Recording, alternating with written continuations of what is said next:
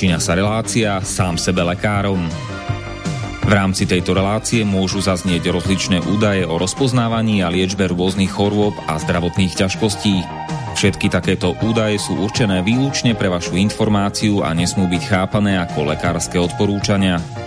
Ak máte akúkoľvek akútnu či chronickú chorobu alebo iné zdravotné ťažkosti, s ktorými si sami neviete dať rady, obráte sa prosím na kvalifikovaného a skúseného odborníka, ktorý bude môcť individuálne určiť, v čom tieto choroby a ťažkosti spočívajú a ako by ich bolo možné odstrániť či vyliečiť. Nič také však nemusí účinkovať na diaľku, teda bez toho, aby vás kompetentný odborník videl a osobne vypočul a vyšetril. Preto je dôležité osobné odborné poradenstvo, ktoré vám môže ušiť liečbu na mieru podľa vašich potrieb, životného štýlu, životného rozpoloženia a ďalších individuálnych daností. Nie je však v silách ani moderátora, ani hostí tejto relácie predvídať všetky okolnosti, ktoré by mohli konkrétne vo vašom prípade nastať a vyčerpávajúcim spôsobom ich v rámci relácie popísať. Zároveň moderátor a hostia tejto relácie nemajú nejakú kontrolu nad tým, či budú ich slová presne zapamätané, správne pochopené a bezchybne uplatnené. Zároveň vôbec netušia, kto všetko túto reláciu bude počúvať a teda nemajú nejakú možnosť individuálne podľa potreby zasiahnuť a diagnostiku či liečbu vhodne upraviť. Zároveň sa lekárska veda prudko vyvíja a každý týždeň sú zverejňované nové a nové vedecké štúdie, z ktorých niektoré prinášajú úplne zásadné nové poznatky, rozširujúce ľudské poznanie alebo vyvracajúce doteraz prevládajúce domienky. Zároveň je človek tvorom omylným a aj napriek všetkej poctivej, úprimnej a svedomitej snahe o plnosť, pravdivosť a bezchybnosť poskytovaných informácií sa môže pomýliť. Preto to všetko nie je mysliteľné, aby moderátor či hostia relácie sám sebe lekárom na slobodnom vysielači niesli akúkoľvek hmotnú či nehmotnú zodpovednosť za prípadné škody, ktoré si poslucháči môžu privodiť neúplným zapamätaním, nesprávnym výkladom či nevhodným uplatnením vo svojom živote tých údajov, čo v tejto relácii odznejú. Z toho však vôbec nevyplýva, že by sme si za svojimi slovami nestáli, ale len to, že keď nemáme právo osobným zásahom ovplyvniť diagnostiku či liečbu daného jednotlivca, logicky nesmie byť od nás požadovaná osobná zodpovednosť za to, čo nemôžeme nejako ovplyvniť. Počúvate Slobodný vysielač. Milé poslucháčky, vážení poslucháči, vítajte v relácii sám sebe lekárom číslo 298 na tému, čo priniesol druhý rok koronatýranie. Z bansko štúdia naživo od Mixu Marian Filo a za hostovským mikrofónom magister Peter Tuhársky. Pekný večer ti prejem, Peťo. Príjemný dobrý večer. A pokiaľ počúvate túto reláciu naživo, tak máme dnes nedelu 26.12., teda mrazenia decembra alebo prosince roku pána 2021 a dnes večer prajeme všetko dobré k meninám na Slovensku, všetkým Štefanom a do Česka všetko dobré k svátku všem Štepánum. Uh, nejak to je zaujímavé, neviem, či si vedel, a Peťo, že v Česku majú v tom mennom kalendári, nie tom katolickom, ale tom akože svetskom, aj, aj Štefana, aj Štepána. Zaujímavé. uh, taká, taká, taká pikoška len taká. Ako že... samostatný deň? Áno, úplne iný deň je Štepán mm-hmm. a uh, to je teda 26.12. a Štefan, neviem, teraz z hlavy a mohol by som vyhľadať, ale nie je to, nie je to podstatné, len rozlišujú medzi tým. Takže. No a e, zajtra teda už o pár hodín e, všetko dobré na Slovensku všetkým filoménam a filoménom. ja som si spomenul na základnú školu, prvá trieda, však ja sa volám teda Filo ako priezviskom a boli tam také riekanky a na každé písmeno e, zvlášť, tak e, na F bolo, že Filoména chudera sadla vedľa šoféra a potom tam bolo niečo, že ten šofér fajčí, F ako fajčí a, a tak ďalej, ďalej si to už nepamätám. Tak samozrejme, že mi to príschlo, akože Filo, Filomena, tak si robili zo mňa srandu. Aj, a, dobre. No, takže to, to boli také staré zlaté komunistické časy. Ironia, hej. Uh, ironiu vypínam. No a do Česka vše dobré k svátku, zítra všem Žanetám. Žaneta je inak uh, z francúzského Žanet, čo znamená Janka, čo je tiež vtipné, že to máme ako samostatný, uh, samostatné meno, úplne iný deň, než uh, kedy je Jana. Ale dobre. No a máme skoro koniec roka, chyba už len 5 dní roka, roku, či roka, roka. Pána 2021 a povedali sme si teda, že by bolo na čím bilancovať a mm, teda, že čo nám priniesol ten druhý rok koronatyranie a popri tom pospomínať na našich uh, milých priateľov, ktorí už neobývajú hmotné telo a opustili nás uh, tento rok, ktorý sa chýli k záveru. Medzi uh, nimi teda nepochybne veľmi významný člen okrem iného aj Spolku slovenskej inteligencie Korene, doktor teológie René Balák, PhD, to myslím, že znamená doktor filozofie, že? PhD. Áno. Hej, hej, hej. Uh, ktorý bol bioetikom a morálnym teológom. A etika, morálka a mravnosť je vlastne jedno a to isté, len inými slovami. No a René Balak e, okrem iného teda aj vystupoval e, v relácii e, teraz som zabudol, ak sa to volalo, na televízii TA3, kde som akože teda mal ísť ja Najprv som bol oslovený moderátorom, ale ja som povedal, že ak mám mať na ústach náhubok, tak nejdem. Čo ako moderátor nevedel predýchať, že by som nemal na ústach náhubok, ale tak teda som mu ponúkol, že skúsim nájsť náhradu za seba. No a René Balak súhlasil s tým, že bude namiesto mňa. A tam si bol teda aj ty, Peťo, takže preto to spomínam. A vtipné bolo, že... Ja že... si spomínam, že doktor Valák nakoniec to rúško na sebe nemal. Presne. A moderátor to prežil. Zdá sa teda, že to prežil. Takže to, to také ako na pobavenie. Aj keď samozrejme to, že nás René odpustil vo veku nedožitých 54 rokov a zanechal po sebe 6 detí, myslím, že až na jedno všetky mladšie než 18 rokov, je rozhodne smutné. No a René písal okrem svojho vlastného portálu te- Teológia sa píše ale z TH, teda theologiamoralis.info, kde snáď ešte stále sa dá nájsť e, more jeho článkov, desiatky, a nielen v slovenčine, aj v iných jazykoch, tak písal aj pre hlavné správy.sk, tam sa údajne tak nejak trošku posekal, lebo mu nechceli niektoré informácie, ktoré ako keby boli príliš uh, proti tomu oficiálnemu narratívu alebo propagande, skôr by sme mohli povedať, mu nechceli zverejňovať. A škrtali mu tie články, tak s nimi sa posekal a neskôr potom písal pre hlavný denník .sk. No a krátko pred jeho určite predčasnou smrťou v septembri napísal dva články. Jeden z 8.9. 8 septembra 2021 sa volá Láska ku covidovým opatreniam vedie do koncentračného tábora. A obrázok k článku je e, vstupná brána do koncentračného tábora Osvenčím, to je po polsky, alebo po nemecky Auschwitz. Auschwitz pomočka Birkenau sa to volalo, mm, čiže to boli nejaké dve susedné obce zrejme. Priznám sa, že som tam ešte nebol, aj keď som tam chcel ísť, ale vraj je to dosť také akože vyknihované, cudzím slovom vybukované dopredu a tie návštevy tam, takže nie je tak úplne ľahké sa tam dostať.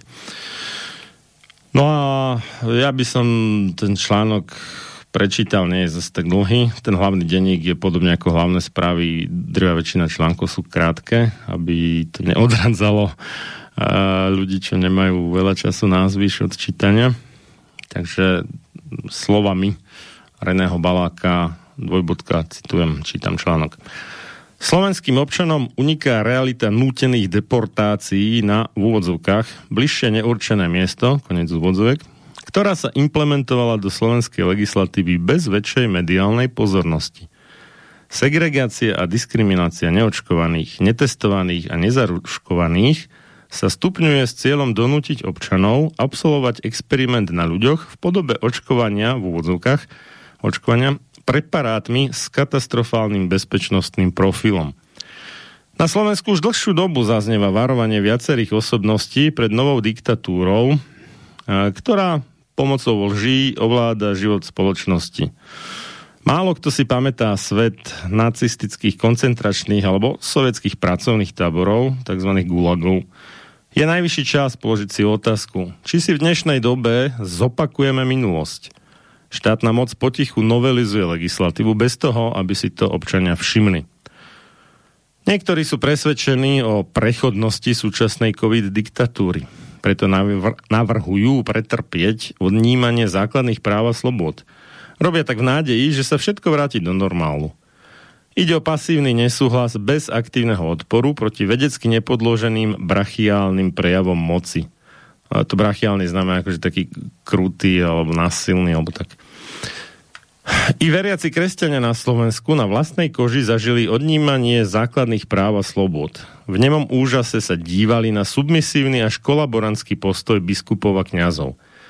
Niektorí navrhli nútené stiahnutie sa do obranných pozícií, aby prežili éru náporu novej totality a tak si zachovali vieru. Ide o neúspešný pokus pripraviť sa na lepšie časy. Po skúsenosti aj v iných oblastiach života na Slovensku si môžeme pokojne položiť otázku. Ako mohli byť autory takýchto postojov takí naivní?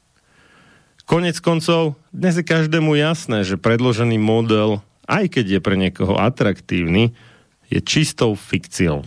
Tá sa skončila fiaskom v podobe nezáujmu o návštevu pápeža Františka. Ak si dnes niektorí myslia, že účelom štátu je zabezpečiť, aby si jeho občania uspokojovali iba niektoré z ich najzákladnejších potrieb, bez toho, aby im štát zasahoval do života, tak je na omyle. Toto už nie je dnešné Slovensko, ba dokonca ani Európa. Čiastočné prebudenie je možné vidieť. Všemohúcnosť štátu, silových zložiek, politických úradníkov či súdnej moci je žiaľ oveľa väčšia. Takže je ohrozená aj ilúzia o demokracii a o vláde ľudu. A to je nebezpečné pre systém, v ktorom profitujú globálne koncerny a ideologické záujmové skupiny. Eugenika, zasnúbená s transhumanizmom a zelenou ideológiou, kde je tretím partnerom v manželskom trojuholníku digitálna revolúcia, nevešti nič dobré pre ľudskú prírodzenosť a dôstojnosť. Pravda o iluzórnej účinnosti a bezpečnosti opatrení a vakcín sa rozplynula ako ranná hmla. Veci so svedomím, teda svedomití veci, bijú na poplach. Pravda sa dnes oficiálne nazýva hoaxom a poplašnou či falošnou správou. Tí, ktorí vštepili do mysle pravdu a rešpekt voči empirickým faktom, teda nejakým zažiteľným, overiteľným hmatateľným faktom, majú dnes v úvodzovkách politicky nekorektné názory. Konec úvodzovek. Takí žijú vo všetkých krajinách nášho kontinentu a sú za ne prenasledovaní a diskriminovaní. Väčšina obyvateľov tzv. západu nikdy nezažila totalitu, teda nejakú diktatúru, a očividne si nevie predstaviť, že by ju zažiť mohli. Preto si nie celkom uvedomujú realitu legislatívnych procesov a vonkoncom nechápu výsledok. Týmto výsledkom je spoza horizontu vynárajúca sa nepredstaviteľná totalita biometrická kontrola života. Stále sa cítia v zásade v bezpečí, preto navrhujú model pasívnej rezistencie prežitia. Avšak nový, v úvodzovkách krásny a bezpečný svet si nevedia reálne predstaviť. Slovenským občanom uniká realita nútených deportácií na bližšie neurčené miesto, ktorá sa implementovala, a to už bola, to bolo ako Perex uvedené na začiatku, Uh, ako ideologická bublina mediálnych a politických lží stále jasnejšie praská, tak čoraz viac narastá napätie a nervozita. Segregácia, diskriminácia neočkovaných, netestovaných a nezaruškovaných sa stupňuje s cieľom podrobiť občanov a donútiť ich absolvovať experiment na ľuďoch v podobe v úvodzovkách očkovania experimentálnymi preparátmi, mm, akože teda COVID vakcínami, s katastrofálnym bezpečnostným profilom. Mučenie a kruté zaobchádzanie so žiakmi a študentmi v podobe školských semaforov a manuálov, rúšok a odporúčania a pseudovakcinácie sa opäť totalitne vyžaduje. Aj napriek vedeckým faktom o škodlivosti v oblasti neurologických, psychologických a kardiovaskulárnych systémov detského organizmu. Hypoxia, hyperkapnia, teda hypoxia, nedostatok kyslíka, hyperkapnia, nadbytok kysličníka uhličitého, či následná acidoza, to je zase prekyslenie, sú ideologicky uh, popierané tzv. odborníkmi v médiách. Už dokázané poškodenie imunitného systému detí a mládeže štát programovo nezaujíma. Pasivita, či skôr kolaborácia orgánov činných v trestnom konaní s politickou štátnou mocou skoro nikomu nevadí, hoci je do očí bijúca. Poslednou evolučnou otázkou je, či sa slovenskí občania prebudia až v koncentračnom tábore. Nebude to opäť príliš neskoro na spravodlivosť? Alebo si to budú musieť ľudia opäť prežiť ani nie po 80 rokoch? No, toľko článok Reného Balaka z 8.9.2021 pár dní pred tým, ako nás opustil mm, alebo teda môžeme ako kresťania povedať, že odišiel na väčšnosť verím tomu osobne. Uh, mm, niekto by mohol povedať, že prorocké slova mm, ja hovorím v podstate nie, nie je to ako proroctvo v zmysle nejakej či jasnovidnosti alebo nejakej vízie, e, zjavenia alebo niečo také. Človek, ktorý pozná, ako fungujú spoločenské sústavy alebo cudzým slovom sociálne systémy, metódy, akými vzniká, akými sa udržiava totalitarizmus, diktatúra, despocia a tak ďalej. A všíma si, má otvorené oči, hľadí okolo seba, vníma, čo sa deje, tak môže s dosť veľkou presnosťou úspešne predpovedať, čo sa stane o pár mesiacov až rokov. Ty to ako vidíš?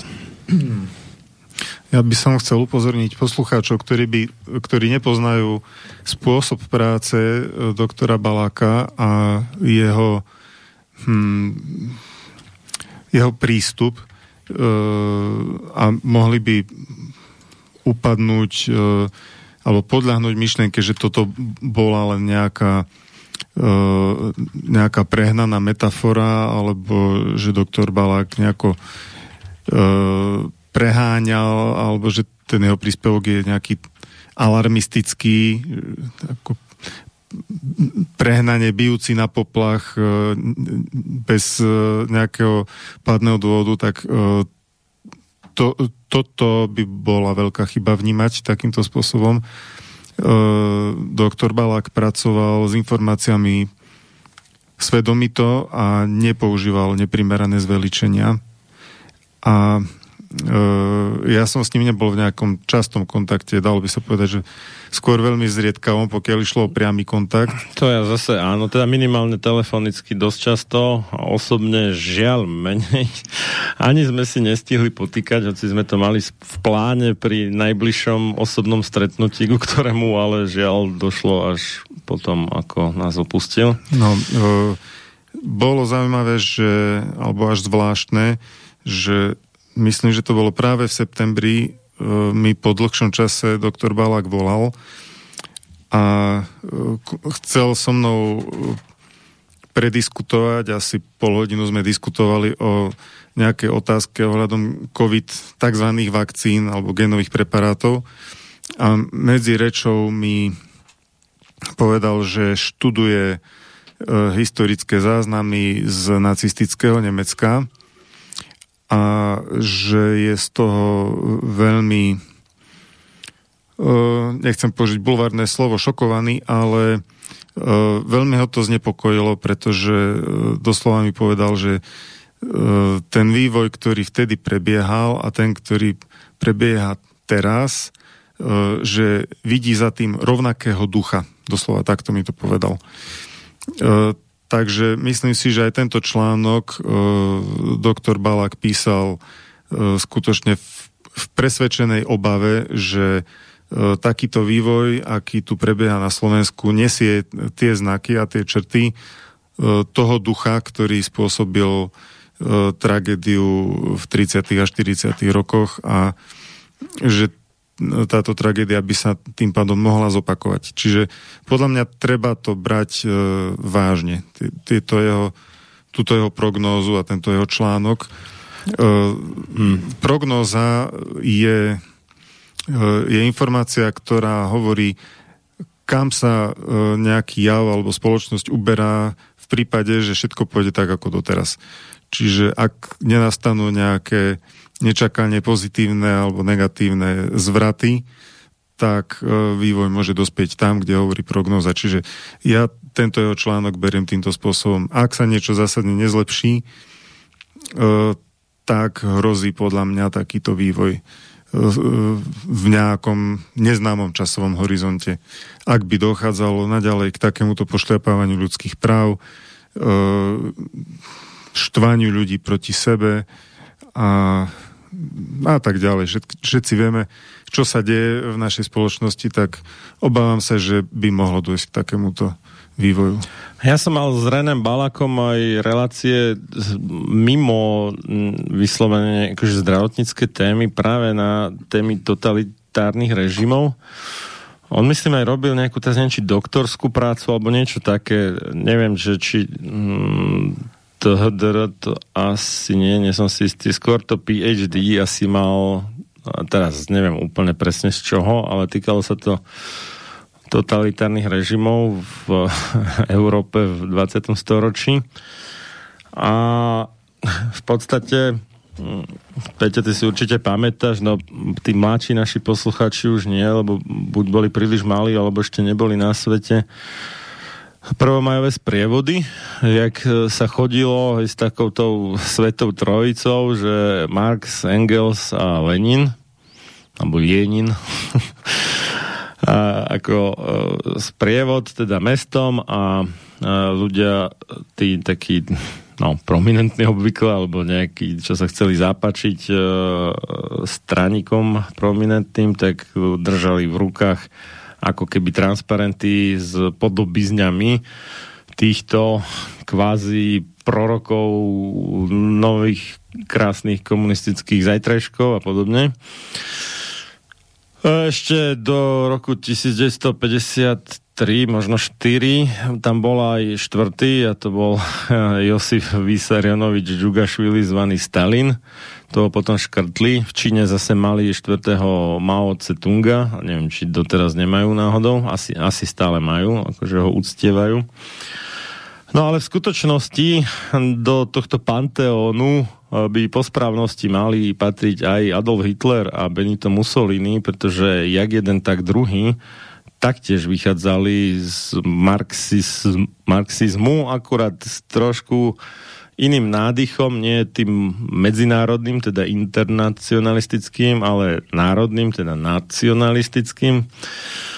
Ale v zásade tie metódy a, a spôsoby, ako um, si podmaňovať ľudí a celé uh, oblasti, krajiny, ako obmedzovať ľudské práva, alebo teda čoraz viac ich uh, zoškrtávať, tak, aby dokonca tí ľudia s tým boli ešte ako keby spokojní a sami to požadovali, tak tie sú ako keby z oka vypadli jeden druhému E, mne je jasné, že prívrženci komunizmu alebo nostalgickí spomínači na obdobie od 25. februára 1948, tzv. víťazný február, alebo po česky víťazný únor, kedy celú vládu vlastne obsadila vládu Československej republiky v tom čase obsadila komunistická strana Československa a až po teda 17. november 1989 čo mimochodom uh, bola pôvodne, dnes už nie je žiaľ, ale bola pôvodne a mala by byť spomienka na, myslím, že uh, nejaké krvavé potlačenie protestu českých študentov po zavretí českých vysokých škôl uh, rížským protektorom po teda podmanení si uh, Česka, čiže Čiech a Moravy oklešteného Česka už vtedy, bez tých uh, príhraničných oblastí, teda bez súdet. Uh, treťou ríšou, teda uh, nacistickým Nemeckom. Tak uh, toto si ako na počesť v podstate na jednu stranu víťazstva nad uh, nacizmom a na druhú stranu ako oslavu nejakého študentstva, možno takého boja za ľudské práva aj študentov, ale nielen, uh, pripomínali aj tí teda študenti uh, za no, pomaly sa rozpadajúceho, uh, hlavne teda morálne, uh, akože socialistického zriadenia uh, v bývalom Československu. No, čo bolo hm, akože teda násilne potlačené, aj keď dnes už vieme, že údajne e, zabitý študent Schmidt v skutočnosti bol, dá sa povedať, že herec e, ako agent štátnej bezpečnosti, teda tej tajnej služby e, socialistického Československa a že ten prevrat v podstate zosnovali tajné služby poza chrbát vtedajšieho predsedu vlády Miloša Jakeša a tak ďalej, a tak ďalej. To nie je témou dnešnej relácie, ale vtip je v tom, že všetky tieto totalitárne režimy, uh, pominieme teda Rakúsku-Horskú monarchiu, ktorá tiež bola istým spôsobom totalitárny režim, ale uh, povedzme, že od uh, roku 1920 neskôr až do na, no, 1991, myslím, že v Sovjetskom zväze to najneskôr padlo. Všetky vychádzali uh, viac alebo menej, ale všetky veľmi intenzívne vlastne z učenia Karla Marxa. A uh, medzi základy uh, toho patrí tzv. triedny boj. Čiže rozdelenie spoločnosti na dve alebo viac tzv. tried a vyvolanie nejakej nenávisti medzi nimi. Uh, u Hitlera to boli Židia a cigáni a ešte myslím komunisti a ešte ne, aj sociálni demokrati tak versus tí tzv. akože správni, arísky, geneticky nepoškornení a tak uh, Germáni, prípadne iné národy, ale museli byť aríske. No, určité črty, miery, lepky a farbu vlasov a oči a tak ďalej. Vtipné mimochodom bolo, že sám Adolf Hitler nesplňal tieto požiadavky. Nemal modré oči a už vôbec nebol blondiak. a, ale dobre. a myslím, že bol teraz neviem, či štvrtinový, asi osminový e, žid, že jeho a, prastará mama nejaká, že bola židovka. No. To sú také záležitosti. No a, a u komunistov to zase bolo akože buržázia, teda tí a, kapitalisti takzvaní, veľkopodnikatelia versus pracujúci ľud a tak ďalej a tak ďalej. Čiže e, síce si jednotlivé tie režimy vybrali iné skupiny, ktoré znesvárili alebo inak prerezali tú spoločnosť a vyvolali nenávisť v štýle starom tisíce rokov od Cezara, myslím, rímskeho cisára teda. A vlastne slovo cisár pochádza z jeho mena, Cezar, konec koncov. Podobne ako slovo král pochádza od mena Karol. Karol Veľký, ten teraz rozmýšľam fransky či francúzsky? Francúzsky. Dobre. OK. Moc zabieham. Takže rozdeluj aj pa, pa, a panuj po latinsky divide et impera a o to tu presne ide. Keď sa necháme rozdeliť, tak nás môžu opanovať, alebo inými slovami je taká jedna skladba od dvojice moderných skladateľov vážnej hudby, ktorá si hovorí Two Steps from Hell, teda dva kroky od pekla a nazýva sa a v preklade uh, že rozdelený padneme a spojený vstaneme. Čiže toto je tu veľmi dôležité slovo alebo pojem rozdelenie, znesvárenie brata s bratom, rodiča s dieťaťom, suseda so susedom a tak ďalej a tak ďalej, ktoré tu vidíme, zažívame práve teraz. Ty si spomínal, že čo skoro možno bude tá, ten totalitarizmus. No nie, on už tu je, on už prebieha. Nie je to ešte ten vrchol, ale už je to rozbehnuté náplné obratky a smeruje to k tomu najhoršiemu v podstate. Možno ešte horšiemu, než bolo za Hitlera, či Mussoliniho, či Stalina, lebo uh, ten technický pokrok je taký, ktorý umožňuje ešte väčšie alebo silnejšie, intenzívnejšie, dôkladnejšie ovládanie más.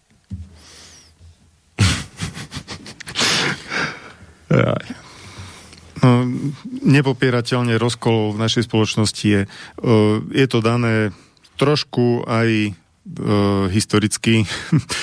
Náš národ má asi, asi vrodenú alebo získanú alebo nejakým spôsobom danú E, schopnosť rozdeliť sa na približne dve rovnaké, e, rovnako veľké skupiny e, s odlišným názorom na nejakú oblasť. Donedávna to bola skôr politika, teraz je to náhľad na riešenie COVID krízy a úplne najostrejšia hranica rozdelenia pochopiteľne medzi očkovanými a neočkovanými, čo je samo o sebe skôr úsmevné, keď to domyslíme do konca, e, aká neostrá vlastne tá hranica nakoniec je, lebo e, za antivaxerov budú čoskoro asi považovaní takýmto spôsobom ľudia, ktorí majú len dve dávky e, genového preparátu v sebe. To už teraz sú tí, tí prví očkovaní, už teraz v niektorých krajinách myslím, že 6 alebo 5 dokonca mesiacov od poslednej alebo ostatnej teda dávky vakcíny už sú považovaní za akože, že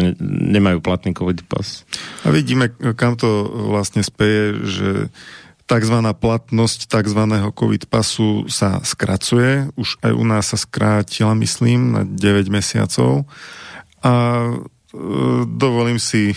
A predtým bola rok, či koľko to bolo? Áno, a dovolím si prognozovať, že to bude pokračovať ďalej, e, pretože napríklad e, šéf Pfizeru, ale aj niektoré štáty, napríklad Francúzsko, už odporúčajú preočkovávať po troch mesiacoch a Izrael, ktorý je vždy o krok pred nami a vlastne e, ukazuje nejaký možno očakávaný trend u ostatných, tak tam už sa podáva štvrtá dávka, zatiaľ od 60 rokov veku, ale pôjde to aj do tých nižších kategórií vekových.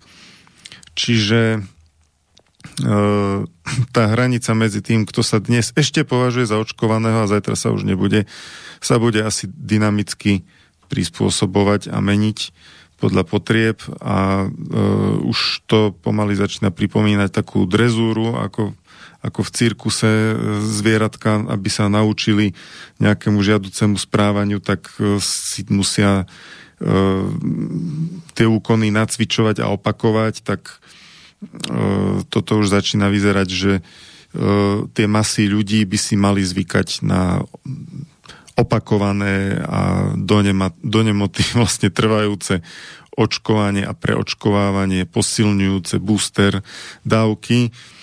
A... Ale ešte, ešte zintenzívnejúce sa, čiže čoraz častejšie. Čoraz častejšie. My sme si dovolili neviem, asi pred rokom e, odhadnúť tento vývoj s Marianom, že takto to môže dopadnúť a v lete už to aj niektorí odborníci hovorili, sa im to nepáčilo, že by sa malo štvrťročne preočkovávať a vtedy to bolo ešte ďaleko od oficiálnych e, usmernení, ale už vnímali ten vývoj, kam to vlastne speje. Vtedy to bol hoax. Bol to, hej. e, š... Pomaly by sme mohli zmeniť aj definíciu hoaxu, že ano. hoax je informácia, ktorá sa čoskoro stane pravdivou. tak, tak, tak. e, takže e, je, je zaujímavé keď teda sa vrátime k nosnej téme relácie, ktorá mala byť vlastne spomienka, že čo priniesol tento rok, tak e, s radosťou by som skonštatoval, že niektoré, e, niektoré veci sa ukázali už na slnko jasné, ktoré my sme v podstate už pred rokom a pol hovorili, ale vtedy ešte neboli e, tak známe a jedna z takých vecí, čo sa ukázala úplne bez pochybností, je to, že že očkovanie nevytvára kolektívnu imunitu, nevie dosiahnuť to, aby sa vírus nešíril. Inekčné očkovanie. Inekčné očkovanie a že uh, očkovaní v skutočnosti môžu účinne šíriť vírus. Od, od času, keď my sme toto predpovedali, na základe známych vecí, ktoré ale verejne známe neboli. E, odvtedy už je viacero štúdí, ktoré to potvrdili. E, niektoré sú aj celkom nedávne, aj pre variant Delta to vlastne platí. Takže týmto padol vlastne jeden asi najväčší a najdôležitejší mýtus, ktorý mal udržiavať toto očkovacie koleso šťastia. Ja by som skôr povedal, že koleso nešťastia tak e, tento mýtus padol, už si netrúfnú ani, mm, ani autority rozprávať e, týmto spôsobom a boriť sa za kolektívnu imunitu. Už vlastne oficiálny narratív je e, predísť zahlteniu nemocníc. Takže toto je jedna z vecí, ktorú nám rok 2021 určite priniesol. Toto poznanie. Ja by som chcel len ho rozšíriť pre poslucháčov, lebo mnohí si myslia, že e, tieto korona v úvodzovkách vakcíny e, sú týmto nejaké iné, ale tie tradičné vakcíny boli účinnejšie, lepšie, tak e, chcel by som povedať, že to je omyl. Ani väčšina tých klasických e, vakcín v detskom očkovacom programe nemala tú schopnosť e, vytvárať kolektívnu imunitu. Niektoré takýto predpoklad čiastočne mali, ale e, viaceré nie. Ale tomu sme sa venovali v našej relácii už dostatočne a viackrát. Takže toto bolo také, e, toto bol taký jeden, nazval by som to pozitívny mm, krok a mohli by sme povedať, že aj nečakaný, lebo v podstate propagande sa nepodarilo umlčať ani potlačiť túto informáciu o tom, že kolektívna imunita sa očkovaním nedá vytvoriť proti COVID-19. E, takže to beriem ako pozitívum a asi nečakaný zvrat vo vývoji, ktorý by mohol nám priniesť e, aj nejaký, nejaký pozitívny trend do vývoja. Čo povieš, Marian? No ale by sme si to mali vzťahnuť aj na tie akože akože dobre otestované podľa niektorých vakcíny napríklad proti osypkam. Tam v skutočnosti ten scenár síce nebol taký rýchly, teda neudialo sa to za tak krátky čas, ale bol veľmi podobný. Že najprv bolo, že stačí zaočkovať e, deti do 6 rokov čo najviac a vymažeme osypky zo zeme, hej, wipe out, hej. Nevyšlo, nevyšlo. Odvtedy sa laťka stále dvíhala. Áno, bol, bolo neviem koľko percent, potom 60%, 70, 80, 90, 95%, 99%, už aj 100% je málo zrazu zaočkovať, takže neviem. A už na začiatku bola jedna dávka na celý život. Tak, tak, tak. Potom dve dávky na celý život Teraz už e, sa odporúča vrelo tretia dávka na Prahu dospelosti no, no, no. a tie ďalšie ešte nie sú vyriešené, ale aj tie prídu, pretože jednoducho si to vývoj vynúti. Takže áno, m, mm, bolo by dobré, keby sme tieto evolučné kroky. V úvodzovkách nové poznatky, o ktorých my sme hovorili už roky dozadu.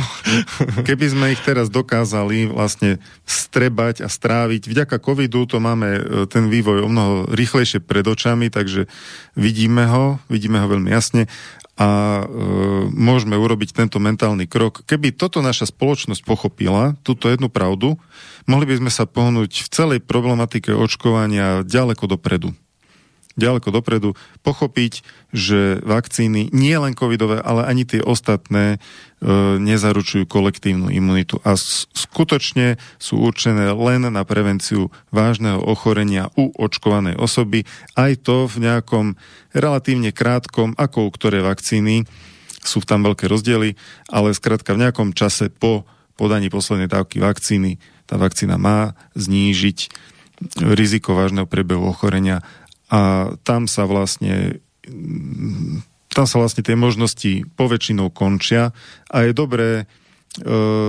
s tým počítať a nebyť potom prekvapený, aby človek e, naozaj nespravil chyby, podobne ako sa to deje pri covidových preparátoch, že tým, že časť obyvateľstva podľahla propagande, mysleli si, že e, keď sme zaočkovaní, tak už e, ochorenie nevieme. Teda e, pôvodcu ochorenia vírus už neprenášame a potom nejak poklesla ich opatrnosť a treba nakazili svojich blízkych alebo preniesli nákazu do kolektívu.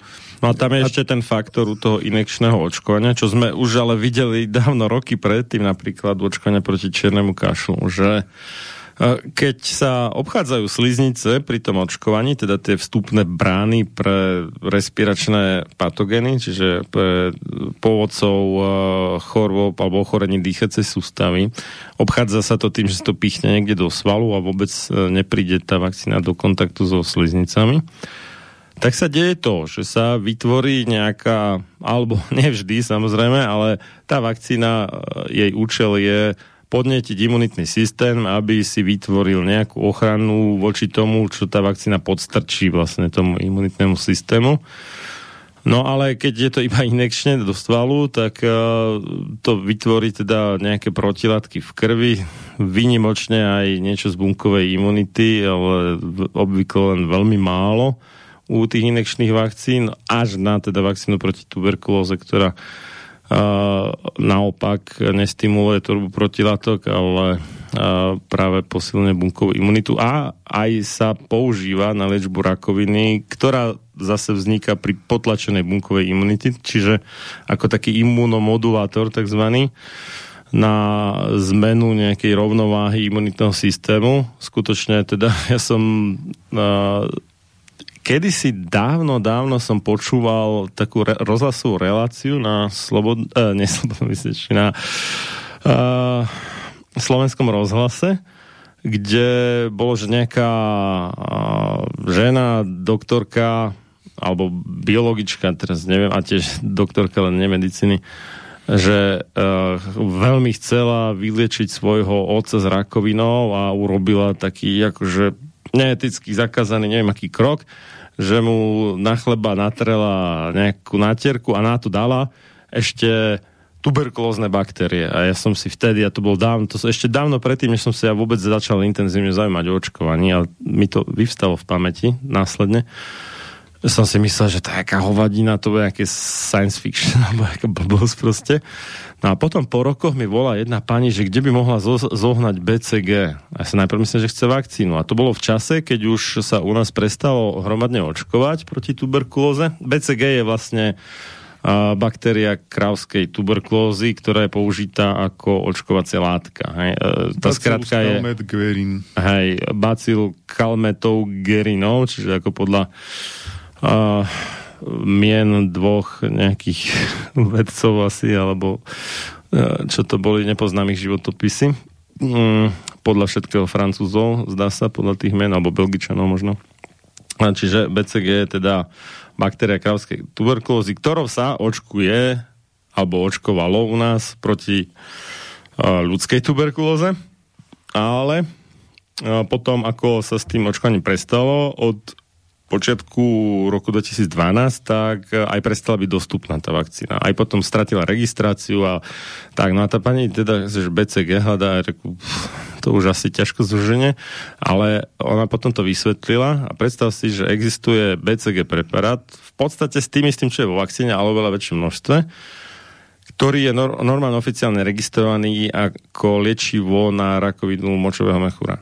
Mm. No a toto ona zháňala, tak ja som jej poradil, že tak ako možno v českej nejakej lekárne tak. A, a, a podarilo sa to zohnať a podarilo sa vylečiť toho manžela z tej rakoviny močového mechúra úspešne, tak potom bola pani vďačná, tak poslala, mala nejakú dobrú doktorku ako obvoďačku a že jej predpísal Ivermectin a, a akože v podstate to mala zadarmo alebo teda hradené poisťovňou, tak uh, bola taká zlata, že mi potom poslala tak prvý Ivermectin, čo som kedy dostal, tak bol od nej, no. Takže týmto ju pozdravujem.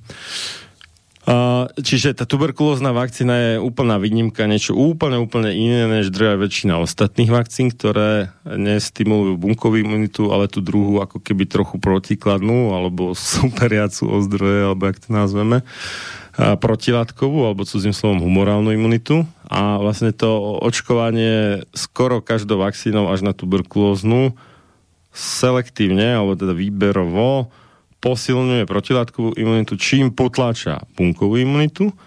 A to znamená, že potláča obrany schopnosť e, organizmu proti výrozám, čiže vírusovým ochoreniam poprvé, proti rakovine a vyvoláva to alebo zvyšuje riziko alergických reakcií. Tieto tri veci, alebo e, protilátková imunita, keď je prestimulovaná, prebudená, tak to je spojené s alergiami, to je jedna vec. A potom ten istý mechanizmus bunkovej imunity, čiže odhalovanie nejakých škodných vlastných e, ľudských buniek, ktoré buď sú rakovinové, alebo sú napadnuté vírusom a ono to je poznať na povrchu tej bunky, že je vadná, tak to je teda údel, alebo úloha bunkovej imunity, konkrétne tzv. cytotoxických T-lymfocytov, čiže uh, určitého druhu bielých krviniek, ktoré uh, nejak tak snoria po tele a hľadajú určité molekulárne vzorce na povrchu vlastných e, buniek tela a keď tam je niečo podozrivé, tak nejakým spôsobom sa snažia zničiť tú bunku, lebo ona robí viacej škody než užitku. Buď tým, že slúži ako továreň na výrobu vírusov,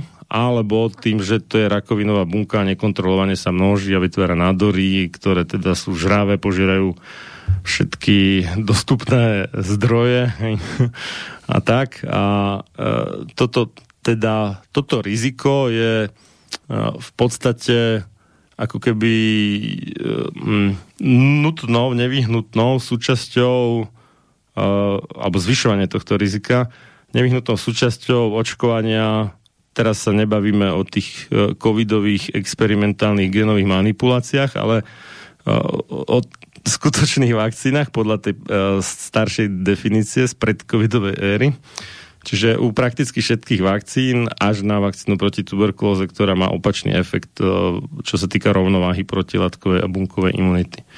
Takže všetky minimálne dočasne, pokým sa z toho imunitný systém nespamätá z toho šoku a nedostane naspäť do rovnováhy, minimálne dočasne, zvyšujú riziko vírusových ochorení, teda vírus, rakoviny a alergických reakcií alebo vôbec vzniku nových dlhodobých alergií. A autoimunit. Mm, áno, aj. Popri iných veciach. Áno, aj. Dostala sa vlastne vďaka tejto diskusii, ktorá no, na Slovensku neprebieha, ale aspoň nie v médiách hlavného prúdu, väčšinou nie, ale v Českej republike na podiu predsa nejaké diskusie odborníkov občas prebehnú a vďaka tomu sa dostali k úslovu aj E, takí imunológovia, ktorí povedali dôležité informácie, ktoré mohli zaniknúť vo vrave toho covidového e, nejakého e, ako by som to nazval, vzrušenia, ale ale pozorný poslucháč, ak si ich všimol, tak si ich mohol odniesť aj pre budúcnosť. A to je napríklad to, na čo si aj ty, Marian, poukázal, že injekčne podaná vakcína málo kedy e, vôbec môže spôsobiť nejakú slizničnú imunitu, lebo v podstate slizničná imunita vzniká tým, že e, sa stimuluje sliznica, že na tú sliznicu sa niečo dostane, čo vyvolá imunitnú odozvu, ale vakcína, ktorá sa podáva injekčne hlboko do svalu, nejako nestimuluje sliznicu a tým pádom, ak vôbec e, spôsobuje nejak, nejaké prejavy imunity na sliznici, tak len nepriame, e, pretože aj tie imunoglobulíny typu G sa nejako mierne málo dostávajú na sliznicu, ale väčšinou to nestačí na to, aby to výrazne ovplyvnilo slizničnú imunitu. Čiže aj takéto informácie, že injekčné vakcíny väčšinou nespôsobujú slizničnú imunitu, e, zazneli vďaka tejto debate v mainstreame. A mali by sme si to dobre zapamätať, pretože to je vlastne e, kľúčový problém aj pri ostatných vakcínach. Ehm, myslím si, že tento rok ukázal aj ďalšie veci. Ukázal ehm, doslova, že kto za koho kope na Slovensku. Stali sa známymi určité ehm, finančné a iné väzby určitých vysoko mediálne exponovaných odborných autorít lekárskeho razenia ich napojenie na rôzne buď priamo farmaceutické firmy, alebo nepriamo e, cez nejaké neziskovky alebo iné e, subjekty. Nevrajím, Ziskovky? E, nevrajím, že všetci, ale u niektorých sa to stalo už verejne známym tajomstvom, ktoré sa síce v mainstreame väčšinou nedozvieme, ale ľudia, ktorí si už hľadajú informácie z iných zdrojov, tak k tým sa už tieto informácie aj dostali. Hmm, chceš k tomu ešte niečo, Maren, dodať? No my sme, teda nie my dvaja, nie ja, ty, ty si tam nebol, ale sedem nás bol dokopy, okrem iného a ja sme kedysi uh, písali na Úrad verejného zdravotníctva Slovenskej republiky s takou ako sťažnosťou, že uh, v pracovnej skupine pre imunizáciu, ktorej úlohou je teda akože odporúčať očkovacie postupy a očkovacie kalendár a tak ďalej, aj keď to je ako keby iba poradný orgán, v skutočnosti ale de facto rozhoduje o tom, ako bude vyzerať povinné očkovanie na Slovensku. Takže tam boli traja, neskôr sa ukázalo, že najmenej štyria ľudia, ktorí sú v ostrom konflikte záujmov. Čiže platí ich uh, Pfizer zrovna. To bolo v čase, keď sa schváľovala tá pneumokoková vakcína Presne tak. kalendára, však 2009. Tu, tu kedysi teda pôvodne vyvíjala firma Vyet, teda pí, píše sa dvojité V, Y, E, T, H, ale tu kúpil Pfizer, takže sa to vlastne nakoniec stalo akože vlastníctvom Pfizeru, tá Eh, Prevenar teda, alebo v Amerike je to bez toho uh, druhého Ečka, takže tam píšu, že Prevenar a proti pneumokokom. No a áno, tí, čo to odporúčali schváliť ako do povinného očkovania, tak sa ukázalo, že boli uh,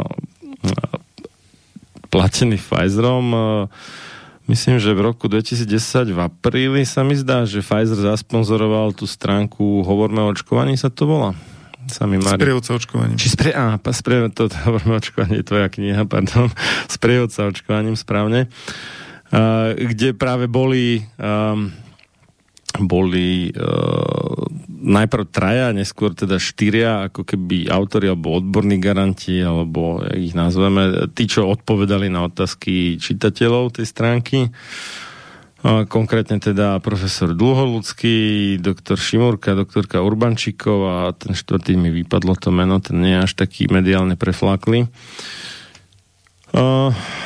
A títo boli teda aj v pracovnej skupine pre imunizáciu. Profesor Dlholudský sám v článku, myslím, že pre SME, priznal, že berie, a on to bral tak, že čo to je, len teda 200 eur mesačne, asi nie priamo od Pfizeru, ale od uh, PR agentúry uh, Sezam, ktorú si Pfizer najal na udržiavanie tej stránky s prievodca očkovaním. Ale to je jedno, de facto to platil Pfizer aj nakoniec, aj, čiže akurát cez prostredníka, to, to je v princípe fúk. Uh, inak povedané, profesor Dlhovský je, alebo bol vtedy, neviem, či ešte stále je, platený Pfizerom. Uh, ak si spomínaš na tej debate uh, alebo v tej debate na STVčke, kde si bol ty a Iva Vranská Rojková a profesor Dluhovský, neviem, kto tam bol ešte ďalší. Tak... Maria Avdičová z RVZ Áno, áno, ďakujem za doplnenie tak uh, on sa tam tak oháňal, ako keby bol vyslovene, že futbalový fanúšik družstva Pfizeru nejakým papierom, že a Pfizer vyhral v Amerike súdny spor nejaký, hej, že akože a, a že super, Pfizer vyhral, hej. A, a, za, žalovali ho nejakí rodičia, teraz niečo za nežiaduce účinky vakcíny, alebo čo to presne bolo, už neviem, ale týkalo sa to teda toho prevenáru, ten súdny spor a Pfizer vyhral a on to tam tak víťazoslávne normálne v televízii naživo na kameru tak prezentoval, že bolo evidentne vidno, že on je fanúšik Pfizeru celou dušou. Takže a, a to, to, toto bolo roky dozadu, to, ale vtedy to až na, myslím, že aktuality SK to boli. A až na jeden tento... My sme to totiž to poslali, tú informáciu do všetkých e, fake streamových médií, ktoré nás napadli, že by to mohli zobrať aj televízie, aj, myslím, že aj rozhlas, aj internetové platky, aj tlačené a tak. Jediné, Teraz si nie som istý. Sami že aktuality SK na to reagovali a tr- trochu to rozobrali, asi jedným alebo dvomi článkami. No a úrad verejného zdravotníctva ten poukaz na konflikty zaujímav vyriešil úplne elegantne tým, že si vyžiadal od všetkých členov pracovnej skupiny pre imunizáciu čestné prehlásenie, že nie sú v konflikte záujmov a všetci to čestné prehlásenie, neviem, aké bolo čestné teda, alebo nebolo pravdivé, minimálne u značnej časti členov, všetci to čestné prehlásenie dodali a tým pádom bola vec vyriešená aj keď evidentne boli v konflikte záujmov a napríklad doktorka Urbančíková to priznávala, v nejakom článku vo vedeckom lekárskom časopise. Že Bolo no, viacero tých článkov. A, a, hej. priznala rôzne formy spolupráce s hej. asi všetkými významnejšími neznámymi farmaceutickými firmami. A, nie, nie farmace, ale výrobcami vakcín určite teda skoro všetkými. No ale e, doba pokročila, tak. prešlo 10 rokov a ak som dobre počítal, tak osoby s nejakým s, s nejakým finančným vzťahom s nejakou farmaceutickou firmou tvoria asi polovicu osadenstva e, toho neustále citovaného konzília odborníkov pri ministerstve zdravotníctva. E, pričom tu hovorím o priznaných vzťahoch. Nevieme, ne, neviem ja posúdiť nejaké nepriznané vzťahy, k tomu sa neviadrujem, ale to, čo sa normálne vykazuje pre NCZI, Národné centrum zdravotníckých informácií. Tak. Za to mimochodom ďakujeme ministrovi e, zdravotníctva Uhliarikovi, ktorý tiež v minulosti robil pre Pfizer, e, za to, že zaviedol to povinné nejaké vykazovanie darov farmaceutických firiem lekárom, jak zo strany farmaceutických firiem, tak zo strany lekárov, aby sa to tak porovnalo, že či to sedí.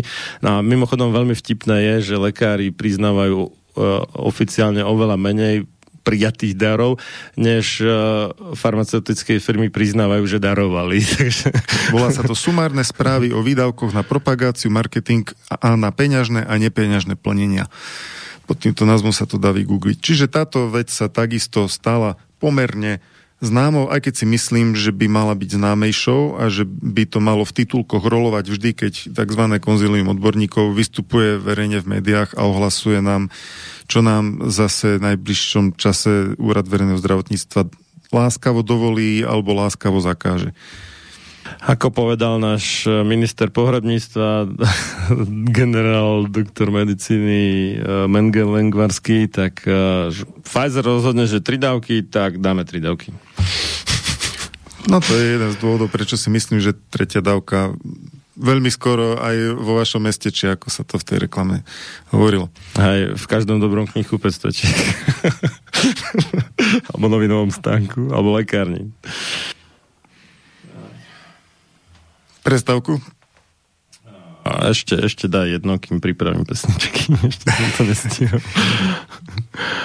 Uh, keď sme pri týchto našich oficiálnych inštitúciách, myslím, že sa celkom dobre, možno nie všetkým sa to ukázalo, alebo stalo známym, ale mnohí ľudia už možno pochopili, akým spôsobom tieto inštitúcie fungujú, ako Úrad verejného zdravotníctva a Ministerstvo zdravotníctva, že v podstate radi konajú svojvoľne alebo na základe veľmi pofidérneho zákonného rámca. E, tu takisto chcem oznámiť poslucháčom, že toto tiež nie je nová vec a nepriniesla to doba covidová, ale potýkame sa s tým veľmi dávno. Vlastne odkedy sme sa ponorili do tejto témy, tak uh, to platí a ani asi nevieme, že ako dlho možno, že od, odkedy vôbec je tvoje povinné očkovanie, že sa to robí nejakým legislatívne nečistým spôsobom alebo tak. No. Áno.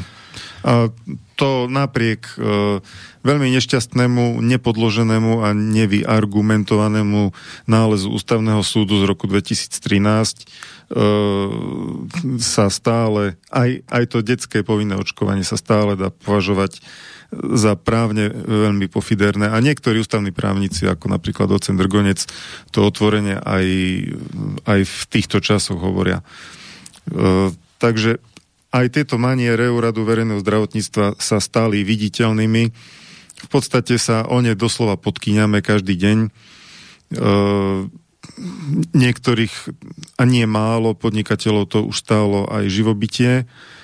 A Niektorí kvôli tomu predčasne ukončili svoj pobyt na Zemi. Žiaľ. E, a to, akým spôsobom sú alebo nie sú odborne podložené tieto výstupy, e, to sme si tiež niekoľkokrát overili, napríklad e, v súvislosti s povinnosťami týkajúcimi sa prekrývania dýchacích ciest, konkrétne horných dýchacích ciest v školách a škôlkach. To je taký vtip, neviem, či si... V, počkaj, to... uh, kde, a to sme tiež už asi pred rokom aj niečo hovorili, padlo niekoľko infožiadostí na úrad verejného zdravotníctva, kde mali špecifikovať na základe akého vedeckého výskumu prikazujú povinne rúška deťom v školách a výsledok bol e, vo všetkých prípadoch, o ktorých ja viem, odpoveď na tieto infožiadosti bola taká, že úrad verejného zdravotníctva nedisponuje vedeckými štúdiami, ktorými by toto e, podložil a opierajú sa len o názor odborníkov čiže nášmu dobrému, dobre známemu konzíliu. Áno, a z jednaní um, alebo z rokovaní z pospravnosti e, konzília neexistuje záznam žiadny, to je ešte, ešte jedna vec a že je to skutočne iba o, o tých názoroch, nie je to vlastne vedecky podložené, takže teraz si položme otázku, že sú to naozaj odborníci, keď to nemajú vydokladované vedeckými štúdiami?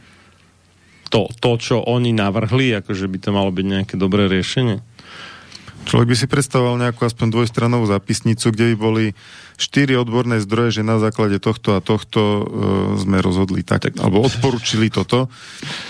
Áno, štyri, ale akože úplne, že minimum trápne, hej. Akože, aby som si predstavil tak aspoň 20.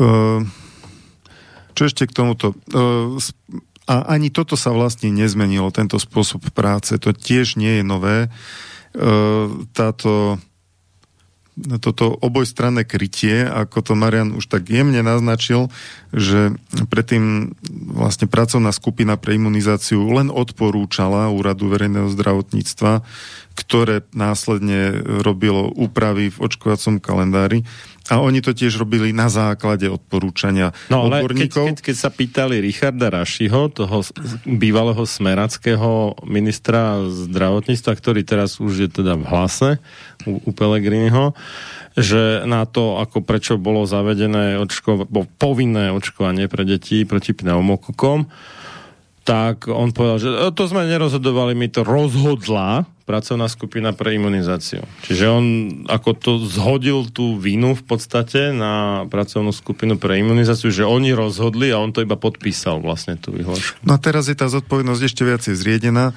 pretože konzílium odborníkov len odporúči, uh, odporučí to vláde, ktorá to prejednáva na e, pandemickej komisii a krízovom štábe a potom sa rozhodne na základe odporúčania odborníkov. Čiže odborníci len odporúčajú, vláda len poslúcha odborníkov a vlastne v konečnom dôsledku je zodpovedný za tie škody e, kto? No reálne nikto, lebo reálna zodpovednosť je taká, že keď spôsobím škodu, tak do posledného centu ju nahradím. To je reálna hmotná zodpovednosť a tu nemá nikto. Čiže nikto nie je za nič zodpovedný. Inak povedané, oddelila sa sloboda, to znamená, že niekto o niečom rozhodne, od zodpovednosti za následky toho výberu slobodného toho riešenia. A to je vždy zlé, keď sa toto stane. Že to, je, to je v podstate jedna z definícií alebo jeden zo základných aspektov tyranie, že následky nejakého rozhodnutia neznáša ten, kto rozhodol. No a to je vlastne priamo e, to môžeme priamo preniesť aj na neustále omielané, propagované, natláčané, vynúco, nepriamo vynúcované očkovanie. Pretože tam zodpovednosť za následky takisto nenesie nikto, ale platí to opäť aj pre tie detské vakcíny a na to dlhoročne upozorňujeme, ale u týchto covidových e, preparátov sa to ukazuje e, ešte lepšie. E, že reálne za tie následky nezodpoveda nik. Dobre, ideme na prestávku. Boli sme, teda hovorili sme už vyše hodinu, takže bude trošku dlhšia, 10 a pol minúty. No zahyň, studom večným zahyň podlá duša, čo o slobodu dobrý ľud môj mi pokúša. Lež večná meno toho nech ovenčí sláva, kto seba v obeď svetu za svoj národ dáva, a ty morho, hoj morho, detvo môjho rodu, kto kradmou rukou siahne na tvoju slobodu, a čo i tam dušu dáš v tom boji divokom, mor ty len a voľne byť, ako byť otrokom. Samochalúbka. Počúvate Slobodný vysielač.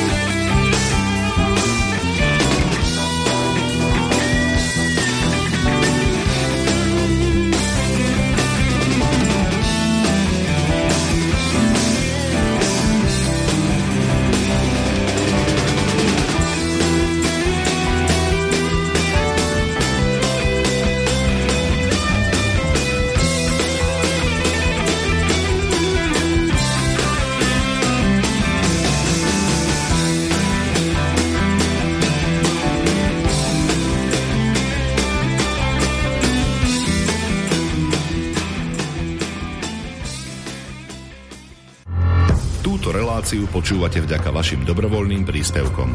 Ďakujeme za vašu podporu. Počúvate slobodný vysielač.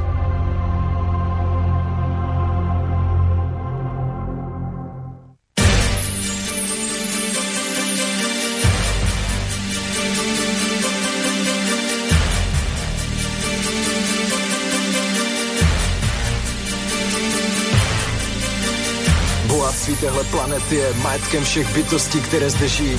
A pokud si myslíte, že ho může vlastnit 1%, jste na omilu.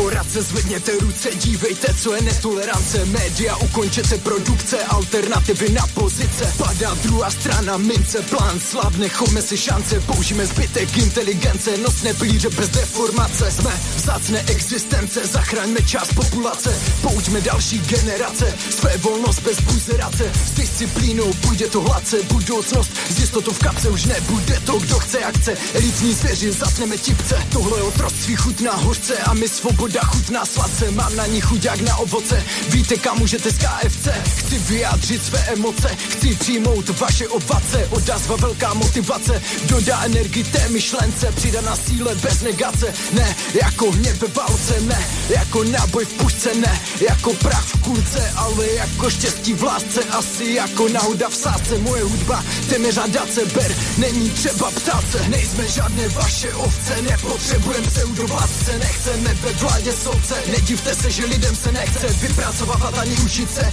Když pak musí do nudné práce Stereotypické, prosím, ať už tenhle systém netvoří blbce. Tohle není žádná provokace, ale normální manifestace. Využívám naplno toho, že můžu svobodně takhle vyjádřit se. Jsem prostě rebel, nezlobte se Kdo je taky, tak přidejte se. Mám rád progres, pohyb, teda tohle to jde z kopce Konec otázek, začátek činu, miliony zakázek jen na Čínu. Chceme zpátky suverenitu, soběstačnou ekonomiku. Vyrábí spousty všeho šitu, my nakupujeme jak zbavení smyslu. Pro mě ale jejich taktiky jsou absolutně mimo mísu. Samá chemie jídla z prášku, podobám se snad na pračku. Každá firma jen buduje značku, budu zvracet pode mi tašku. Dej jim zisk, sterou kvalitu a marouny úplně bez žertu. Místo zdravého sortimentu se věnujou radši marketingu. Chtěli by tě stáhnout z kůže, ani na tebe nenaházet růže. Není vůbec pochyb o tom, kdo a co za to všechno může. Ti, kdo chcou být elita světa, je to jen zlý úmysl ega. Síla a moc je dnes ta nejvíce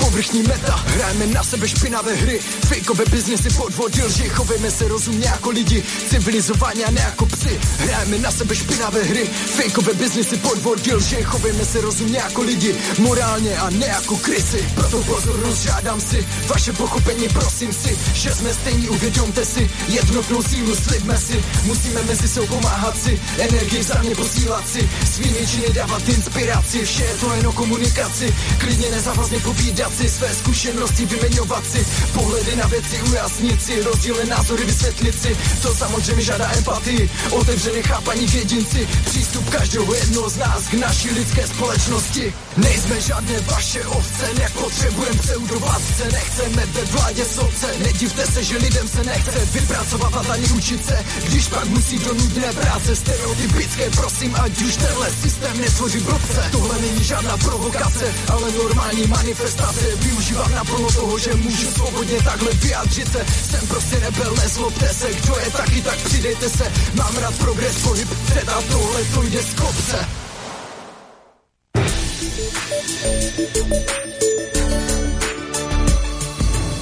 Ak chceš vyjadriť svoj názor, napíš na studiozavináč slobodnyvysielac.sk Slobodný vysielač, váš rodinný spoločník. Pokračujeme v relácii sám sebe lekárom číslo 298 na tému čo priniesol druhý rok koronatyranie z Banskej Bystrice zo štúdia Slobodného vysielača naživo od mixu Marian Filo a za hostovským mikrofónom magister Peter Tuharský z iniciatívy pre uvedomenie si rizik očkovania. Napísal nám Milan. Zdravím, pre mňa zábavná štúdia ukazuje, že muži s dlhším prsteníkom ako ukazovakom majú väčšiu šancu prežiť COVID. Ale kto ho vie? Tri bodky posiela odkaz na New York Post z 26.5.2020 už niekto skúmal takéto zaujímavé korelácie, nazvime to súvislosť, pravdepodobne nie. Je asi, ak je to pravda, čo, že to takto sedí, tak asi to bude nejakým iným génom, ktorý sa z nejakých dôvodov zároveň vyskytuje uh, alebo často zároveň vyskytuje a s genom, ktorý určuje, že má ten muž dlhší prsteník než ukazovák si myslím ja osobne teda, ale tak nes, neskúmal som to dopodrobná, takže neviem sa no k tomu dĺž... zasvetene vyjadriť. No. Dĺžka prstov mužov údajne, alebo mm. ich pomer údajne súvisí aj s hladinou testosterónu uh-huh, uh-huh. a o tom sme tu minule hovorili, že uh-huh. muži s vyššou hladinou testosterónu majú vyššie riziko ťažkého priebehu v prípade ochorenia COVID-19. Testosterón je taký rizikový faktor ako uh, k nejakým toxínom, že zvyšuje toxicitu iných toxínov. Sám o sebe asi by sme ho nenazvali toxínom, ale e, viac testosterónu u viacerých toxínov, teda jedov, znamená horší efekt daného jedu, než keby mal daný človek nižšiu hladinu testosterónu. Máme telefonát, takže hm, ho zoberieme. Pekný večer, prajeme komu a kam? Dobrý večer, to je seriálne zámky. Ja by som sa Správne. chcel spýtať, také tri veci by som sa chcel spýtať. Nech sa páči. Ja som prekonal COVID, som mal taký, povedzme, že stredný priebeh. Uh, chcem sa spýtať, že akú mám teraz vlastne imunitu, že by ste mi vedeli povedať. Či to platí, ale... Pravdepodobne veľmi dobrú a pravdepodobne na viac než 10 rokov. Tak, to som chcel počuť. Keďže pán doktor by vedel som niečo povedať. Magister, nie doktor. Doktora tu dnes nemáme. Doktora tu nemáme. Tak možno, že budete raz. no, Podmienkou pre titul doktor medicíny je očkovanie proti žltačke typu B, ktoré myslím, že ani jeden z nás nemá a, a ani nechce, takže to by asi Vaša nešlo. škoda. Chcem sa spýtať ešte, že Sputnik Light, čo hovoríte na to? No, Sputnik Light je vlastne jednodávková schéma Sputniku a je to ten istý Sputnik plus minus, akurát nie dve dávky z dvoch rôznych ľudských adenovírusov, ale iba jedna dávka z jedného. Čiže je to v podstate ako Johnson Johnson akurát prídavné látky má iné než Johnson Johnson, ale ten princíp je rovnaký. Čiže nič Chcem moc v spýtať. zásade, nič moc. Chcem sa spýtať, že keď som prekonal, mal by som si dať niečo? Odporúčate byť niečo takto, alebo radšej ísť ďalej, cez to očkovanie? Ja, ja nevidím najmenší dôvod, lebo máte oveľa lepšiu imunitu, než by kedy aké pseudoočkovanie dokázalo vybudiť v tele. To je môj názor, Peťo, ty to ako vidíš? No toto si zaslúži uh, nejaké väčšie pojednanie.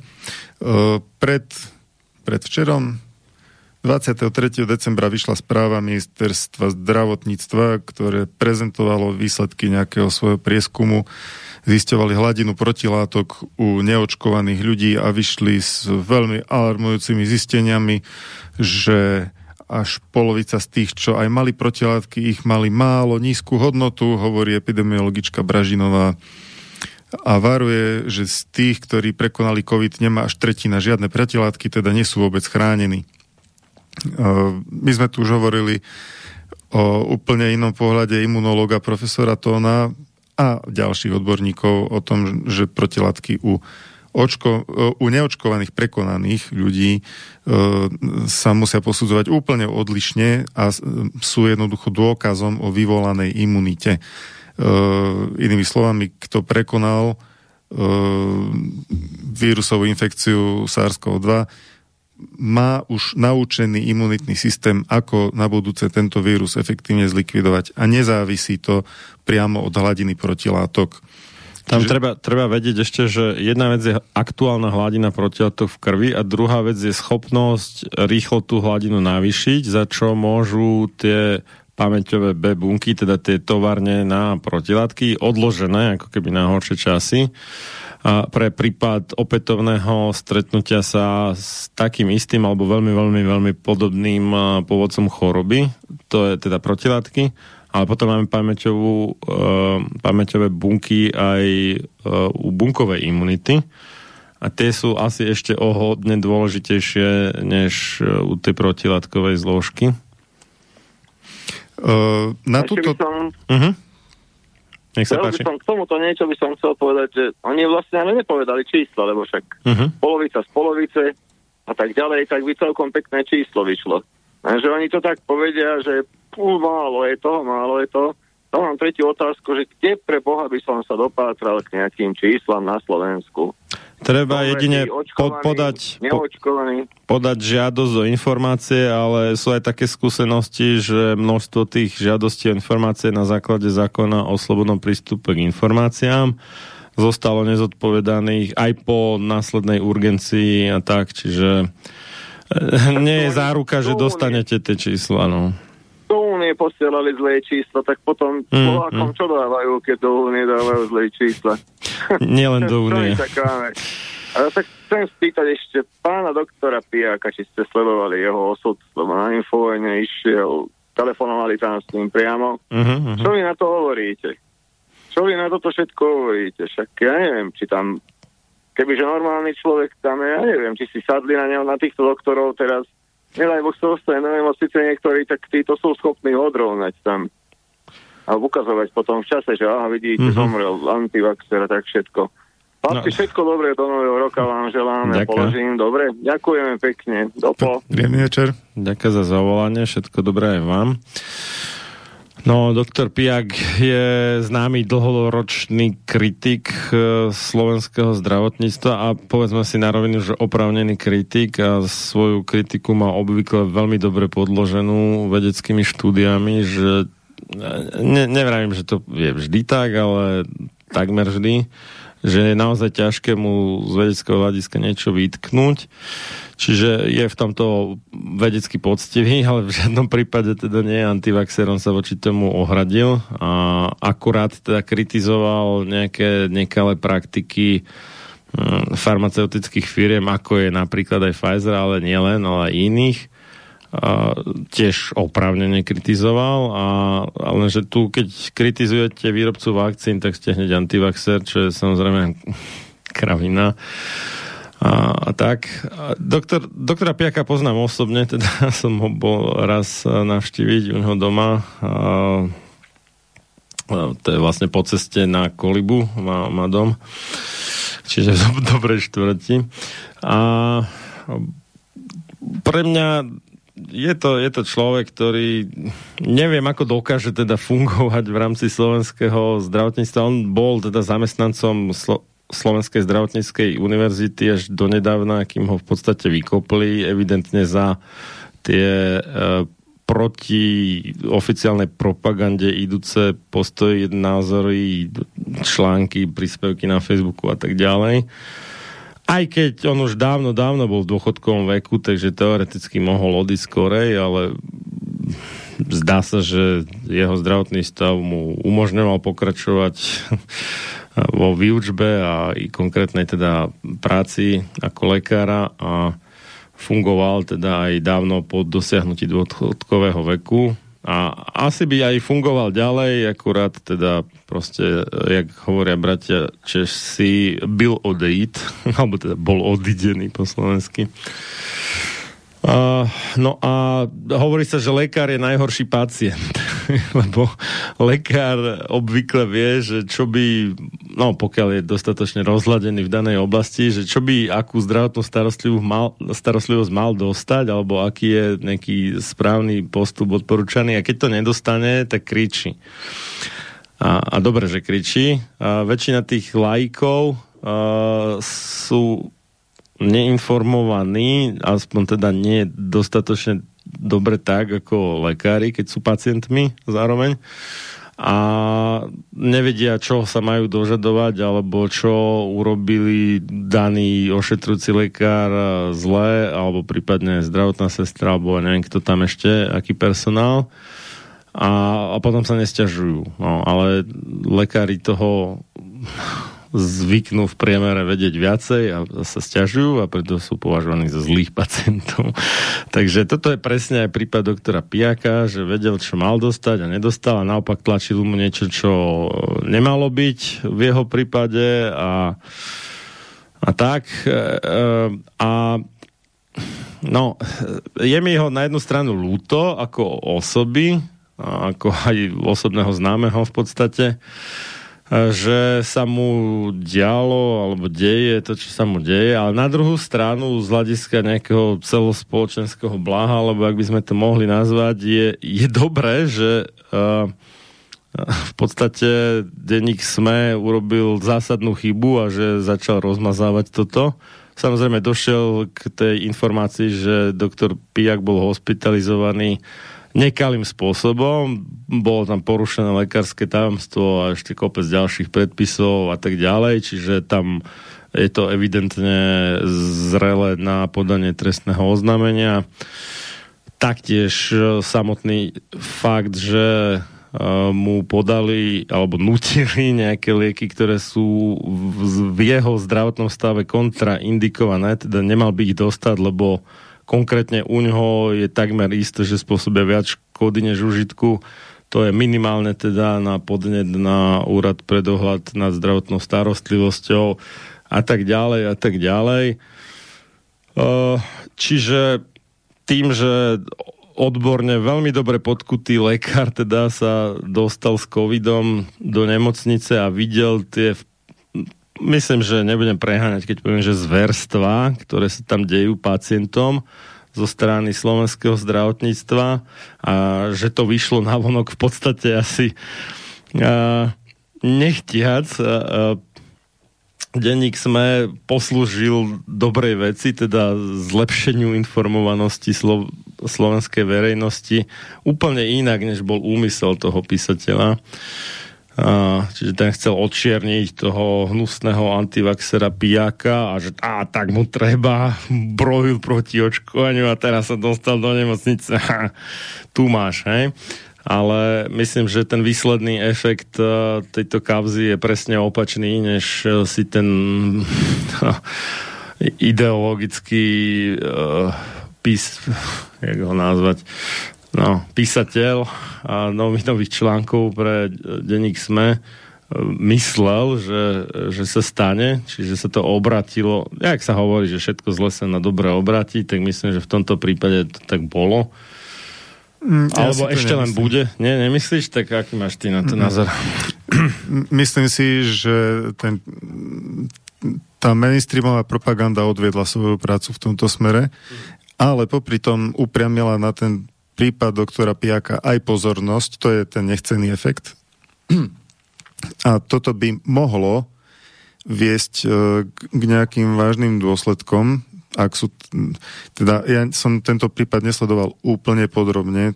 Uh, viem, že bolo niekoľko kontaktov s doktorom Piakom, kým bol hospitalizovaný a veľmi, veľmi závažné veci hovoril, alebo sa dostali von. A ja beriem eh, ten, túto jeho situáciu ako veľké memento a naozaj poukaz na katastrofálny prístup eh, k pacientovi, minimálne na, eh, v lokálnom rozsahu, ak je toto všetko pravdivé, ale možno, že aj v systémovom rozsahu, pretože, ako to vnímam ja, doktor Piak, trojatestovaný odborník, sa dostane medzi svojich kolegov, ktorí ho majú liečiť a dáva z nemocnice správy, že ho, ako si vravel, e, že tlačia mu liečbu, ktorú nechce, že sa bojí o svoj život a, a tak ďalej. E, ak sa lekár medzi svojimi kolegami bojí o svoj život, tak to, čo hovorí o tomto zdravotnom systéme, to je katastrofa. Čo si, keď on si nedokázal poradiť alebo vydobiť tú správnu starostlivosť ako lekár, ktorý vie odborne oponovať svojim kolegom, tak čo zmôže like v takomto prostredí? To, to je to memento pre mňa. A ja dúfam, že budú podrobnejšie informácie k dispozícii, čo sa tam dialo a že to bude mať e, príslušnú dohru, akú to má mať, aby sa tie veci zlepšili. E, ešte čo sa týka antivaxerstva, tak uh, doktor Piak bol očkovaný proti covidu podľa tým mne dostupných informácií, takže je to naozaj smiešne, že ho nazvali. Asi, asi, asi iba raz, teraz si nie som istý, že či... Ne, neviem prečo, iba čisto typujem alebo hypotetizujem, možno mal nejaké nežadúce účinky, ktoré odradili do ďalšej dávky. Dobre, máme opäť poslucháča na linke. Dobrý večer. Chlapci, tu je, dobrý večer, chlapci, tu ešte raz uh-huh. zámkov. Ja len na jednu vec sa zabudlo, že kde bol pán doktor Pijak hospitalizovaný, to viete? Na Kramároch, ne? A u koho? No u Sabaku, no, v tom je ten vtip. No, no vidíte, už sme doma. No a t- oni majú dlhodobý konflikt teda so Sabakom. Pýtali, takže... pýtali sa ho, že prečo tam išiel pre Boha? A on povedal, že lebo tam patrí. No má to najbližšie, no. ako, čo, že to je najbližšia nemocnica k jeho bydlisku. Či sa nebojí, tak sa ho pýtali, že či sa nebojí. Hmm. Tak sa nebal, tak sa nebal, tak to riskol. Ďakujem pekne, do počutia. Do počutia. No, ináč, uh, doktor Piak sa v minulosti vyjadroval aj uh, k detskému očkovaniu, ale a bol kritický, ale rozhodne nebol antivaxer. On v podstate proti týmto očkovacím programom nemal nič, považoval ich za e, prospešné, ale s tým, že voči niektorým veciam sa ohradiť musel, lebo ako profesionál imunohepatoalergolog e, to jednoducho tak videl z odborného hľadiska, že musel vyjadriť e, protichodný odborný názor ako, ako niektorí mediálne propagovaní odborníci. Čiže Uh, to... Oni ho dokonca akože tá vakcí lobby v podstate uh, veľmi chválila kedysi, keď na nejakom, neviem, či vakcí kongrese, či čo, mal referát o očkovaní proti žltačke typu B, čo je teda vírusový zápal pečene, čiže hepatolog je vlastne to, tá pečen, čiže hepatológ je odborník zaoberajúci sa pečeňou a to on je. A mal o tom referát, ako viac menej v pozitívnom duchu o tom očkovaní, tak bol oslavovaný ako správny chlapík, hej, ako tými najzaritejšími vakcinacistami. No a vidíš, stačilo vzniesť nejaké odborné, odborne dobre podkuté kritické poznámky k jednému konkrétnemu, aj to nie v podstate očkovaniu, ale experimentálnej genovej manipulácii, čo je správny výraz pre všetky u nás v minulosti aj teraz dostupné akože vakcíny proti COVID-19, teda aj AstraZeneca, aj Sputnik, aj Johnson Johnson alias Janssen, aj Modernu, aj Pfizer. Všetky majú to spoločné, že je to v podstate experimentálna genová manipulácia. A, aj Sputnik Light, ako sa, to je vlastne to isté, len jednodávková schéma, čiže ako, ako ten Janssen, respektíve Johnson Johnson to platí pre nich, ale d- treba tiež dodať, že v iných krajinách sveta, napríklad aj v Maďarsku, sú dostupné čínske vakcíny, ktoré sú ako keby tie klasické staré vakcíny. Z, z nefunkčnej so s nefunkčným vírusom, čiže ako keby zabitým, aj keď vírus nie je v podstate živý, takže tým pádom sa nie je možné zabiť, ale uh, je proste urobený ten ošetrený tak, aby nedokázal napadnúť uh, bunku očkovaného človeka v tom zmysle, že by uh, ju prinutil tvoriť kopie seba samého a tak, takže tak to je znefunkčnený. To je ruská vakcína Covivac a potom tie dve čínske Sinopharm a Sinovac, myslím. Áno. A v Indii tiež majú nejakú takú, teraz neviem presne, ak sa volá, či Covishield. Bharat Biotech. Či Bharat Biotech, OK. A pravdepodobne aj v nejakých iných krajinách majú nejaké svoje vlastné vakcíny, o ktorých my nevieme, lebo do Európy sa nevozia. A, takže môžu byť a to, toho typu a potom ešte je tam iný typ, kde to neobsahuje celý ten vírus, ale nejaké konkrétne časti hotové, čiže nie je to akože prinútenie buniek vytvárať e, ten spike proteín na základe podsunutých genov, ale že už to obsahuje hotové tie, ani nie, že celý spike proteín, alebo nejaké vybrané časti, ktoré sú podstatné pre tvorbu protilátok a to je tá ruská vakcína Epivac Corona. Aj, čiže to je, nie je celý vírus, ale iba nejaké vybrané časti toho vírusu, ale už hotové. Nie je to teda mRNA, nie je to ani uh, vektorová adenovírusová vakcína, ale uh, obsahuje kúsky vírusu. No, myslím, že na budúce si pripravíme podrobnejšie o tých mm. nových vakcínach, čo smerujú na európsky mm-hmm. trh. Myslím, že Novavax a Valneva lebo tie uh, sú tak propagované, že tradičné, no uh, chcem Tradičná hneď, receptúra. Chcem hneď, hneď upozorniť, že nie sú úplne tradičné, sú hmm. tam použité rôzne veľmi napríklad adjuvansový systém u Valnevy je v podstate zbrusunový a veľmi málo odskúšaný, ale to budeme podrobnejšie asi na budúce. Uh-huh. A ešte by som sa vrátil E, k tej prvej otázke na tú prirodzenú imunitu po prekonaní uh, ochorenia nového koronavírusového. Uh, jednak chcem pripomenúť opäť štúdiu štátneho zdravotného ústavu Českej republiky, ktorý zistil, že pravdepodobnosť že človek, ktorý už prekonal koronavírusovú infekciu, sa znovu nakazí a opäť bude mať príznakové ochorenie, tak tá pravdepodobnosť je menej než pol percenta za vyše roka. No a k tejto štúdii teraz čerstvo pribudla nová štúdia, e, ktorú vykonali v Katare a publikovalo nesprávu prestížny žurnál New England Journal of Medicine. E, to je ten z tých top 5 však svetových e, odborných E, medicínskych žurnálov. No a táto štúdia dospela k prakticky rovnakým výsledkom, že opätovnú infekciu dostalo len 0,4% ľudí s prirodzenou imunitou. Oni to skúmali od februára 2020 do konca apríla 2021. A ešte veľmi zaujímavý výsledok je ten, že e, z tých 350 minus 80 tisíc osôb, čiže nejakých 270 dačo tisíc osôb. V priebehu toho obdobia ochoreli iba, teda vážne ochorenie dostali len 4 osoby z tých, ktoré predtým prekonali.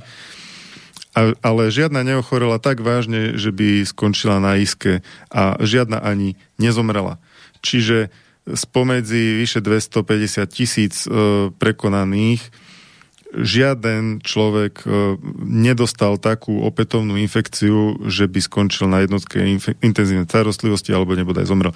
Čiže tá prirodzená imunita voči závažnému ochoreniu je mimoriadne, prakticky 100% e, účinná s tým, že v biológii nič nie je 100%, takže mm. môže sa stať človek s nejakou imunitnou vadou alebo Uh, na po, nejaké... po transplantácii kostnej tak, chemoterapia. Mm. Môžu byť faktory, ktoré spôsobia, že aj ten, čo prekonal, nakoniec dostane znovu infekciu a bude ťažká, ale je to veľmi, veľmi, veľmi nepravdepodobné.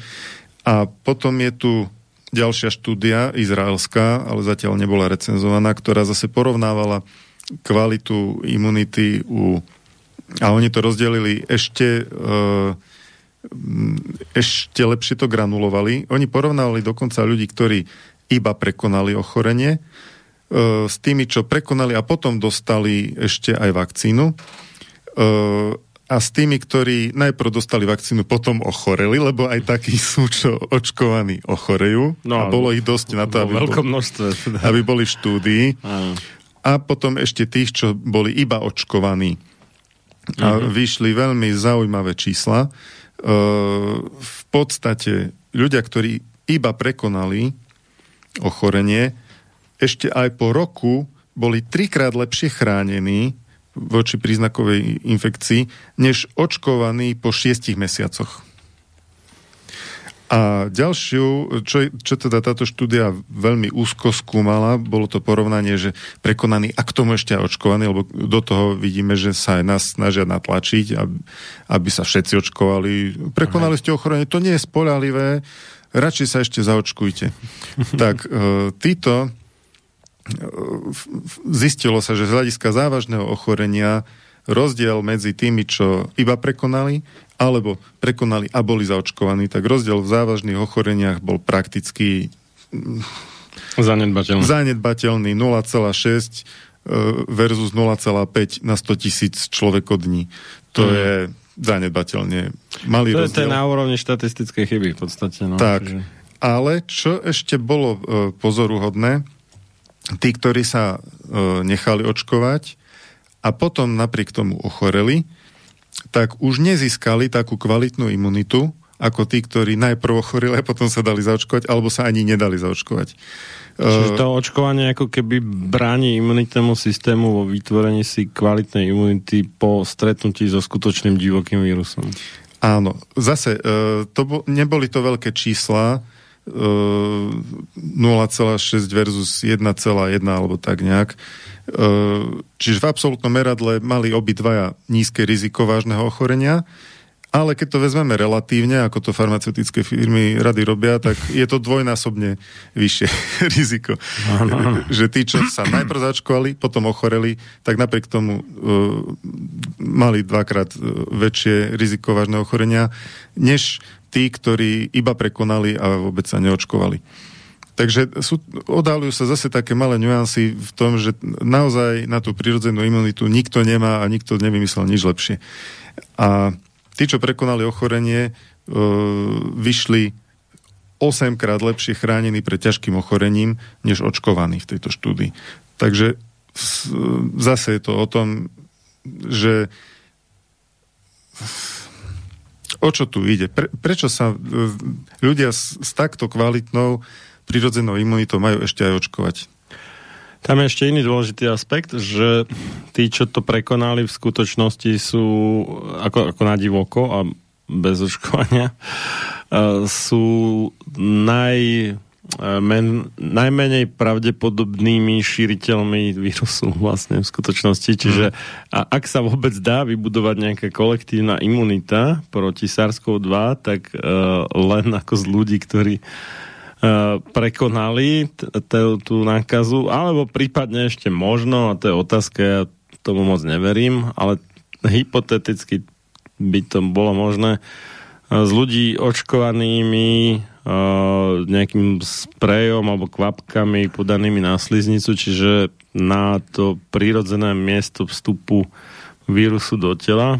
Tam je hypoteticky možné, že by to mohlo vyvolať takú imunitu, ktorá bránila šíreniu uh, toho vírusu, ale to je otázka, lebo máme také vakcíny proti chrípke, že by nejak ako to moc fungovalo, sa povedať nedá.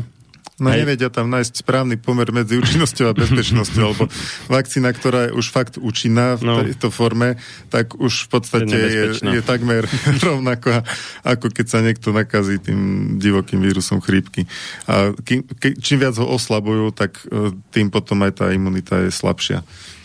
No, ale tu, tuto vidno tú vec, že tá bunková imunita je menej náchylná na to, že mutácie nejak uniknú, než tá protilátková imunita. Hmm. Toto je veľ, veľmi podstatný faktor, že tá bunková imunita sa sústredí na také, ako keby také miesta alebo produkty, alebo ak to nazveme, toho vírusu, ktoré buď vôbec alebo len veľmi extrémne zriedkavo podliehajú mutáciám. Čiže uh, tie nejaké molekulárne vzorce, ktoré sledujú tie cytotoxické T lymfocyty, sa buď nemenia vôbec, alebo len veľmi, veľmi zriedkavo.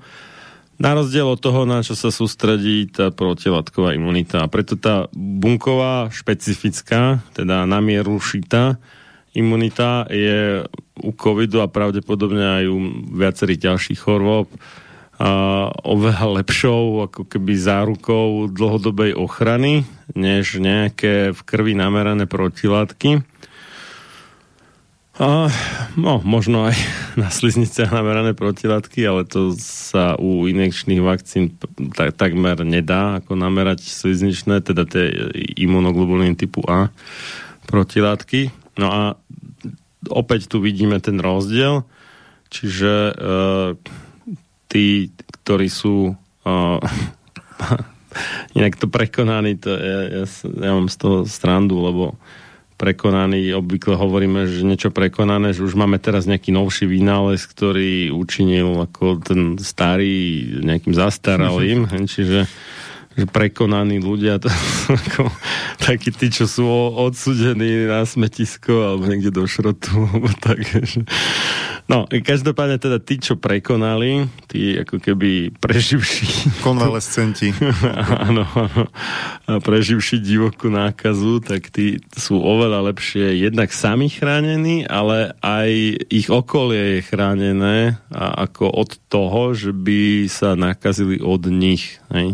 Takže a to, to isté platí u toho čierneho kašla nakoniec. Hej, že a, ak sa vôbec dá nejaká kolektívna imunita vybudovať, ak to nie je úplne nemožné, tak potom e, jedine vlastne na tých, ktorí to prekonali. A nie na tých očkovan, iba očkovaných, a ktorí to neprekonali.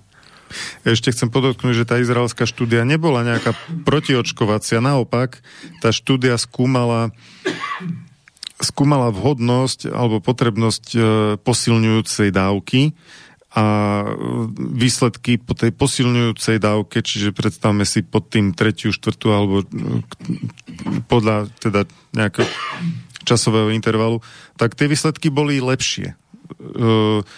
Tie dosť zlé výsledky, ak by som to tak nazval, boli u plne očkovaných dvoma dávkami, Uh, ale už to samo o sebe, ak po niečo viac než 6, 6 mesiacoch tý dvoma dávkami očkovaný, podľa našich uh, vyhlášok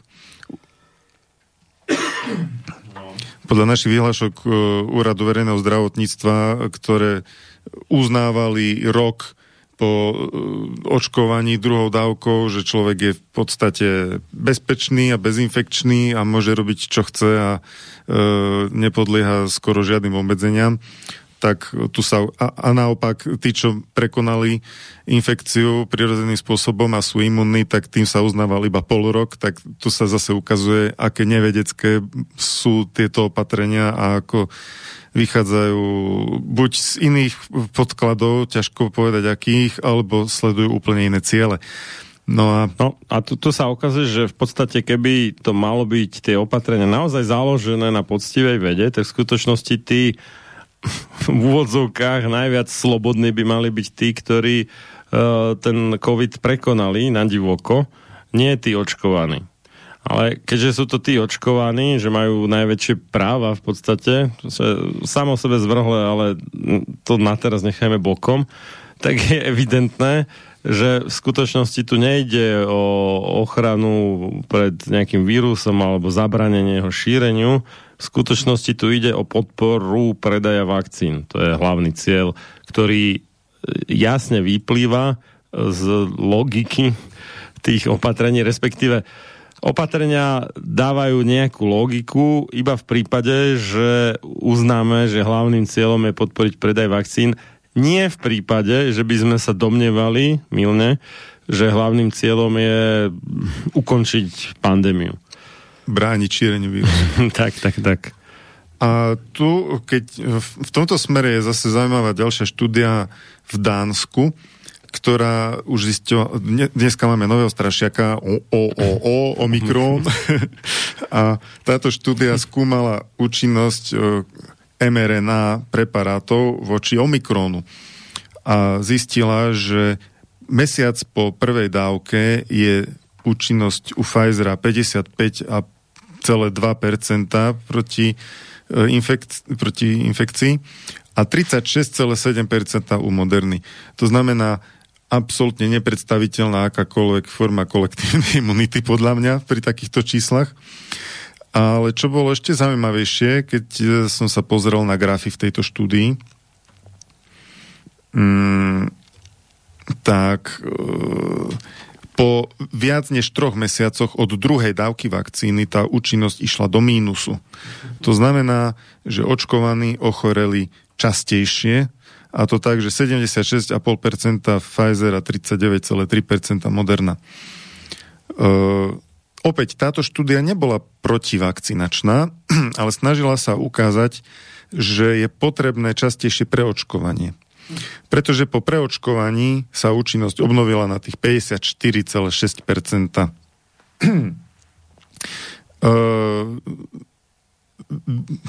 autori to zhrnuli takto. Vo svetle exponenciálneho nárastu prípadov Omikronu tieto zistenia zvýrazňujú potrebu masívneho nasadenia očkovaní a posilňujúcich očkovaní. Takže uh, opäť sme pri tom známom pravidle, keď vakcína nefunguje, treba očkovať častejšie. A aby si zase niekto nemyslel, že títo autory sú nejakí antivaxery, nie. Sú to zamestnanci dánskej farmaceutickej firmy SSI. Toto je vlastne Staten Serum Institute, teda štátny ústav SER, alebo no, čo je taký širší výraz pre nejaké imunitné alebo imunitou sa zaoberajúce preparáty. Takže tu je pozorhodné, že vlastne všetko smeruje k tomu, aby sa očkovalo častejšie. Hmm. A na toto sa pýtali v rozhovore profesora Turánka, e, vývojára vakcín s 30-ročnou praxou. To a... rozhodne ne, nemožno ho označiť za antivaxera v žiadnom prípade.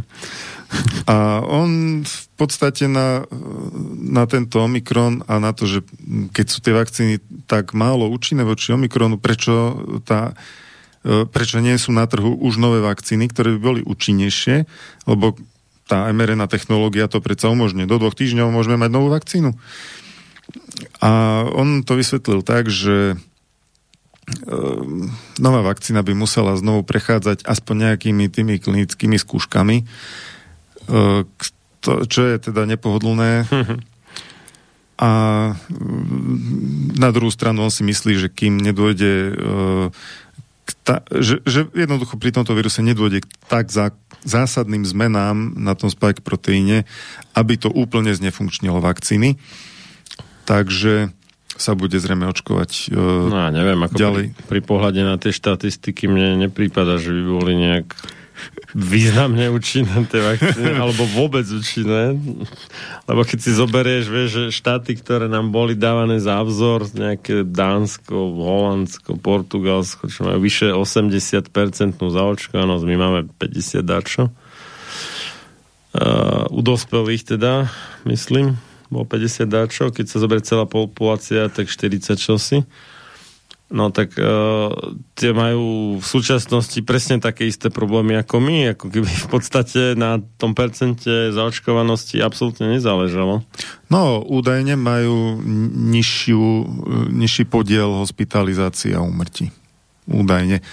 No tak ale to môže byť tým, že tam na rozdiel od nás nevypli primárnu zdravotnú starostlivosť, teda všeobecných lekárov. Mm. Vieš, to, to vôbec nemusí byť tým, že je tam väčšia zaočkovanosť.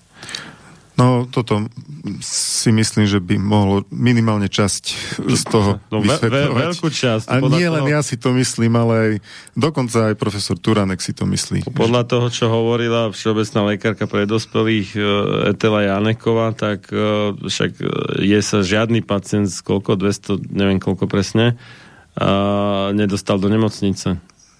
No tak to, to je akože evidentný úspech správne vykonávanej primárnej zdravotnej starostlivosti. O čom Keby sme mali celú všetci, minulú reláciu. Všetci všeobecní lekári na Slovensku robili tak, OK, samozrejme, nejaký by sa nakoniec určite dostal do nemocnice, však dobre, ale bolo by ich výrazne, výrazne menej, možno 10%, 5% zo súčasného počtu. A nemali by sme dôvod pre zavádzanie drastických opatrení a obmedzení ľudských práv a tak. No lenže to je možno práve cieľ zavádzať tie obmedzenia ľudských práv. A preto sa to tak úmyselne urobilo, aby uh, jak sa hovorí, že čím horšie, tým lepšie. Čím horší, horšia nejaká COVID štatistika, tak tým ľahšie sa schváľujú alebo prechádzajú obmedzenia ľudských práv, alebo zoškrtanie, alebo úplne že zrušenie. No, mm, profesor Turanek to tak, uh, ako by som to povedal, diplomaticky, mm. ale, ale pritom nie až tak diplomaticky povedal, že keby bola k dispozícii zjavne účinná liečba, teda keby bola nasadená hej, zjavne účinná mm. liečba, tak by bolo veľmi ťažké, eh, aby dostali tieto experimentálne preparáty schválenie na používanie. No, lebo oni sú iba, mňa... iba pre, akože v núdzovom režime a núdzový režim je vlastne iba kvôli tomu, že oni tvrdia lživo, že nie je tá účinná alebo dostatočne dostupná a zároveň dostatočne účinná liečba. Ale zase e podľa mňa Európska lieková agentúra by aj tak schválila vakcíny alebo experimentálne preparáty, pretože to zdôvodnenie, s ktorými ich do, dočasne a podmienečne schválila, e, bolo v tom duchu, že aj keď sa poznatky o liečbe zlepšujú, tak aj tak chýba nejaká profilaxia vo forme očkovania. Takže ja si myslím, že zase neovplyvnilo by to, že nezabránilo by to schváleniu. A bolo by to aj... ťažšie zdôvodniť. Bol, ale... by, bol by ťažšie tlačiť tak veľmi na ľudí. Hej, hej, ale to je tak, keď 85% tvojich príjmov tvoria uh, peniaze od farmaceutických firiem, vieš? Ináč, keď hovoríme o príjmoch, uh, vtedy, keď uh, sa schváľovala pneumokoková vakcína mm. plošne pre všetky deti. 2009 to bolo. 2009, správne. Uh, myslím, že to navýšilo cenu detského očkovacieho programu o nejakých 5,5 milióna, ak si dobre pamätám. No, skoro na dvojnásobok to išlo, toho predchádzajúceho no, čísla. Áno, ale... Lebo, sa... lebo tá vakcína proti pneumokokom bola taká drahá a boli treba akože tri dávky. Uh-huh. Uh, taká, takmer taká drahá ako cena za všetky ostatné dovtedy povinné očkovania. Ale teda vakcíny. A teraz si vezmime, že to, vtedy to zvyšilo povedzme o tých 5,5 milióna eur mm. cenu programu. Roč, ročne, no. Ročne. A koľko stojí zaočkovanie 2,7 milióna ľudí jednou alebo dvoma dávkami e, po... No, Myslím, áno, že Pfizer chcel nejaký-. Johnson lacnejší. Ale väčšina má Pfizera, ten stojí ne, nece, necelú 20 za jednu dávku, za dve dávky teda necelých 40 alebo 39. 3, to bude nejakých 58, 50, hej, čiže no a ideme ďalej, hej, 4, 5, 6. No, o, o rok e, antivaxerom môže byť človek, ktorý má len 7 dávok a No. nechce si dať 8. Presne tak. Dobre, zahráme a potom sa pozrieme na maily, nejaké došli. Mm. takže dá, dáme, no už sme zase na hodinu prehovorili, takže dáme zase dlhšiu, teda 10 minútovú prestávku.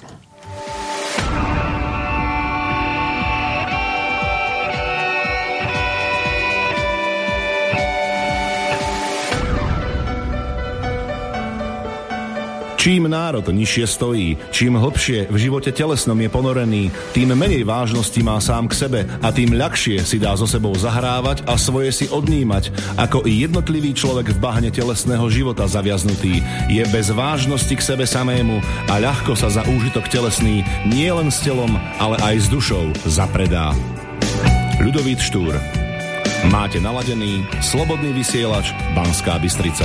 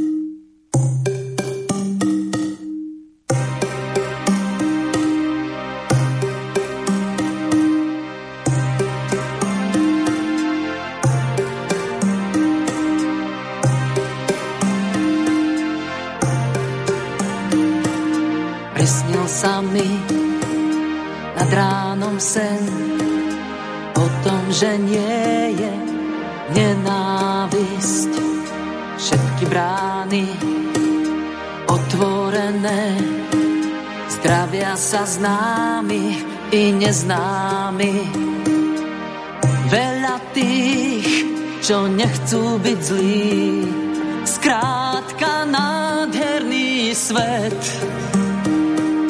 Lepší nik si nevymyslí. Nie, lepší už nie.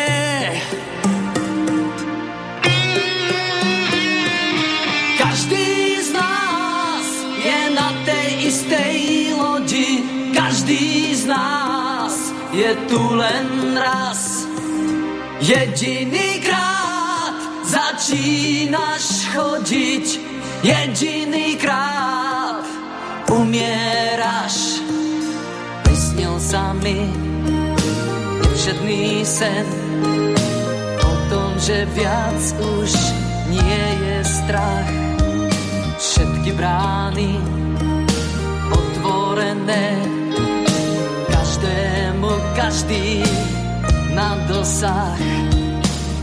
Veľa tých, čo nechcú byť zlí, skrátka nádherný svet. Lepší nik si nevymyslí, nie, lepší už nie.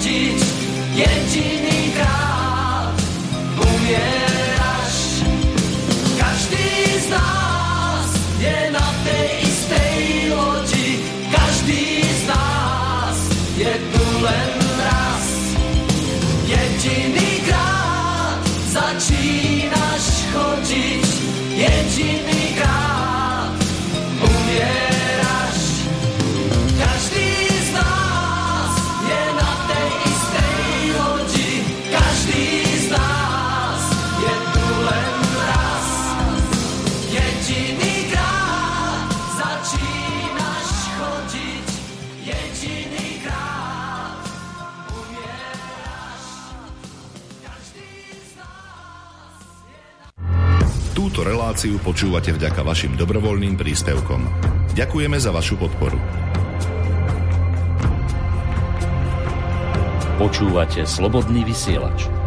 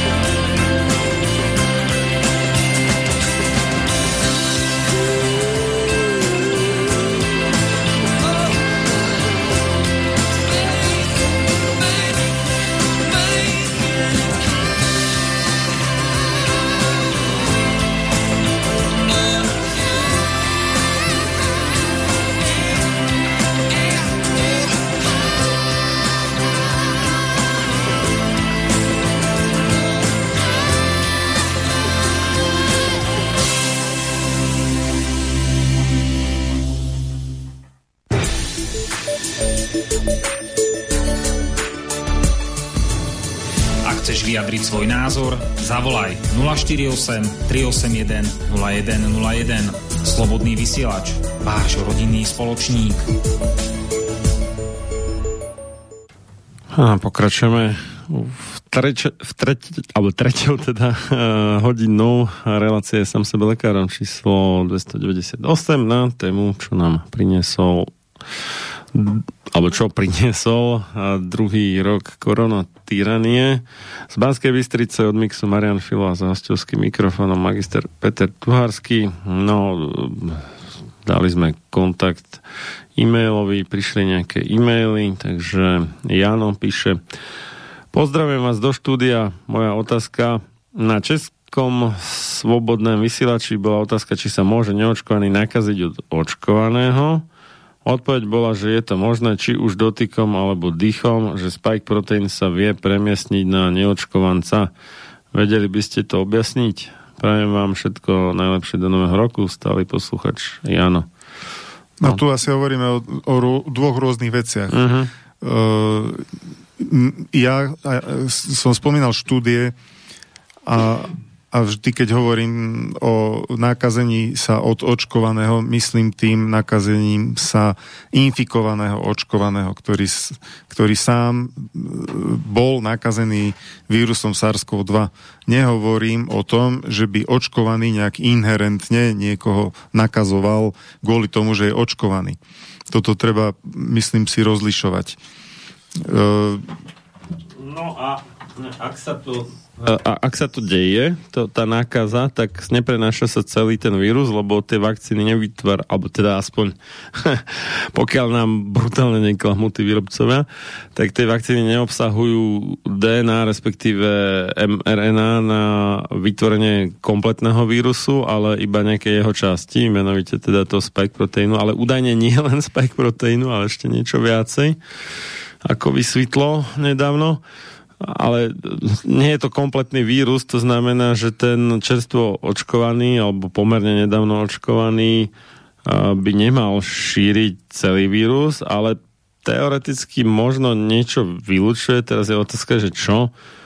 Doktorka medicíny Alena, myslím, Jancová, manželka teda doktora Andrea Janca, ktorý je znamejší, Eh, hlavne v našich kruhoch. A tak eh, tá ako detská gastroenterologička, teda zaoberajúca sa tráviacou sústavou detí, vlastne nedávno zverejnila najprv teda na televízii Slován a neskôr potom v rámci toho projektu Hovorme spolu vlastne to svoje no nazvime to už do značnej miery vedecké pozorovanie, aj štatistické že u viacerých jej pacientov nastali veľmi divné do vtedy zriedkavé alebo vôbec sa nevidela také uh, všelijaké poruchy, ktoré uh, teda v rámci trávenia alebo tým sa zaoberá, uh, ktoré, keď sa pýtala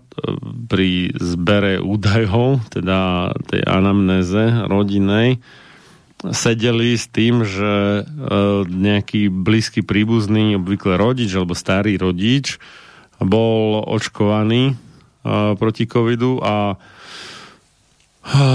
nemali takého druhu príznaky v tom istom čase ju navštevujúce deti, ktoré nemali nikoho v rodine očkovaného, teda s kým by sa to dieťa povedzme nejak intenzívnejšie stretávalo. Čiže je tam zrejme niečo, čo po nejaký čas od očkovania nevieme zatiaľ presne, šíria tí očkovaní, ale čo presne to je, to nakoľko viem, tak nikto zatiaľ nebol schopný overiť nejak laboratórne alebo nejakou klinickou skúškou a tak. A viem o nejakej také správe, že myslím, že z moderný nejaký type, ktorý sa podielal na vývoji tej moderniackej pseudovakcíny proti covidu, vyhlásil na Twitteri, že, že áno, že očkovaní vyučujú spike protein, ako ktorý, za ktorý teda môže tá pseudovakcína, ale že to je také malé množstvo, že to nehrá úlohu a že to nie je nebezpečné. A následne teda Twitter ho zablokoval, keď toto napísal na Asi, Twitteri. asi šíril hoaxy, čo povieš. hej, hej, hej. Čiže od človeka priamo teda z kuchyne tej vakcinačnej máme, že šíria tie spike proteíny. Nevieme v akom množstve, nevieme aký dlhý čas tí uh, očkovaní, alebo kvázi očkovaní, tí, čo podstúpili experimentálnu genovú manipuláciu, skrátim to EGM, nech nezabijam s tým veľa času. No a to je jedna možnosť. Druhá možnosť je, čo mňa napadla, ale nemám to vôbec overené. Lebo prvé tie správy boli hlavne od dospelých žien, že keď e, boli v kontakte s niekým čerstvo očkovaným, tak mali nejaké hormonálne problémy, že mali buď nenormálne bolesti u menštráciu, alebo predčasný nástup menštrácie, alebo dokonca predčasne porodili, alebo tak, takéto veci, ktoré súvisia so ženskými hormónmi. No a to, čo zvonka ovplyvňuje uh, hormonálnu sústavu, no, čiže nie vnútri tela, ale zvonka to príde ako nejaký, povedzme, signál, ktorý má vplyv na hormonálnu sústavu. Tie látky sa nazývajú feromóny. Čiže teoreticky možno tí čerstvo očkovaní vylučujú nejaké divoké patogénne, teda choroboplodné feromóny, ktoré na nejakú časť nejakým spôsobom citlivejších žien majú negatívny vplyv, ale to je čisto moja hypotéza, nemám to nejak potvrdené, len takto by mi to nejak dávalo zmysel. Ale možno je to niečím úplne iným, fakt neviem. Čiže ten, to, toto ten... som aj ja e, navrhol, že ak taký efekt mm. existuje, tak e, týmto smerom by som upriamoval pozornosť. Čiže niečo sa deje, ale zatiaľ nevieme s nejakou rozumnou mierou istoty povedať, čo presne to je a v akom rozsahu. Aj doktorka Jancová, no, sama spomínala vlastne, že detských gastroenterologov je čoraz menej, takže vlastne sa ku nej zbiehajú pacienti z čoraz väčšej časti Slovenska. Ona pravdepodobne nemá nejaké rozumné podložené informácie o tom, aké percento, teda aký je podiel proste tých detí, ktoré majú očkovaných rodičov alebo starých rodičov, s ktorými sa intenzívne stretávajú, koľko percent, aké percento z nich má takéto problémy. No, myslím si, že nemá tieto údaje, takže ťa ťažko fakt povedať. Uh, tak na poslucháčovi, no čo sme vedeli, to sme objasnili, ale je tu asi viacej otáznikov než odpovedí. Ďalší e-mail uh, Lucia píše Dobrý večer. Od začiatku pandémie ja, manžel ani dcera sme COVID nedostali, pričom v tesnom kontakte s ľuďmi i s príznakmi sme sa neraz stretli. Očkovaní nie sme. Ako je možné, že sme sa tomu doteraz vyhli, respektíve ani nevieme, že sme tým prešli. Nežijeme v žiadnej izolácii, klasika, robota, školka a tak ďalej. Ďakujem a prajeme príjemný večer. No, odpovede je podľa mňa celkom jednoduchá. Dve možnosti. E, tak dobre vyladený imunitný systém, že vírusy pri úplne prvom kontakte ani neškrtol. A druhá možnosť, nedávne prekonanie koronavírusu tak podobného a tomu SARS-CoV-2, ale zároveň tak neškodného, čiže nejaká bežná nadcha, že imunitný systém si na základe tej bežnej nadchy e, vytvoril imunitnú pamäť, vďaka ktorej chráni vás, manžela a, a, a či to, to, a dceru a pred tým SARS-CoV-2. Čiže to sa nazýva skrížená imunita vlastne, že sa človek nakazí niečím iným, ale to má také isté alebo podobné niektoré tie molekulárne vzorce, tzv. epitopy, na ktoré imunitný systém reaguje tvorbou protilátok, že fungujú aj na iné a, druhy, alebo teda kmene, alebo serotypy, už ak to nazveme, a, toho patogénu. Čiže napríklad u pneumokokov sa tiež uvažovalo, že protilátky proti jednému druhu pneumokokov fungujú možno nie až tak dobre, ale aspoň trochu aj proti inému tomu serotypu pneumokokov, čiže skrížená imunita. Tak takto by som to ja vysvetlil. Neviem, či chceš to niečo dodať.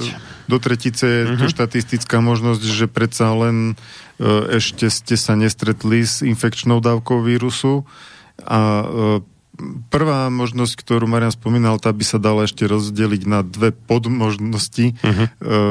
Prvý prípad, že máte vynikajúcu slizničnú imunitu a uh-huh. vírus skutočne sa k žiadnej uh, relevantnej infekcii ani nedostal. A teda k žiadnym príznakom, ktoré by poukazovali na COVID? A druhá podmožnosť, že vírusu sa podarilo spôsobiť lokálnu infekciu, ktorá ale prebehla bez výrazných príznakov. Hmm. Ak sa stalo toto, tak to zistíte pomocou testu protilátok, že va, vaše telo si takúto infekciu pamätá. A tam ešte pozor, štandardne sa testujú protilátky z krvi, teda e, IgM ako príznak nejakej nedávnej alebo aktuálne ešte prebiehajúcej nákazy a potom IgG ako príznak už prekonanej nákazy viac z minulosti. Avšak sú ľudia a mimochodom moja poludnejšia hostka, inžinierka Jana Rej Tutková, Master of Arts, je e, takým príkladom, že jej namerali protilátky iba zo sliznice, tie IgAčka, ale mala úplne že negatívne z krvi IgMK, IgGčka. Čiže vlastne tá slizničná imunita to zachytila, aj vytvorila protilátky, ale nebol to ten vírus sa nedostal tak ďaleko, aby sa vytvorili aj v krvi tie IgM a IgG. Zaujímavé. No. A ešte by som povedal... No a čiže, čiže bežný test z protilátok, to je z krvi, je bežný, tak tento neodhalí, ten dá Docentka negatív. Bražinová by povedala, že nie je imunná. Áno. že je zraniteľná, mala by sa očkovať. No, presne.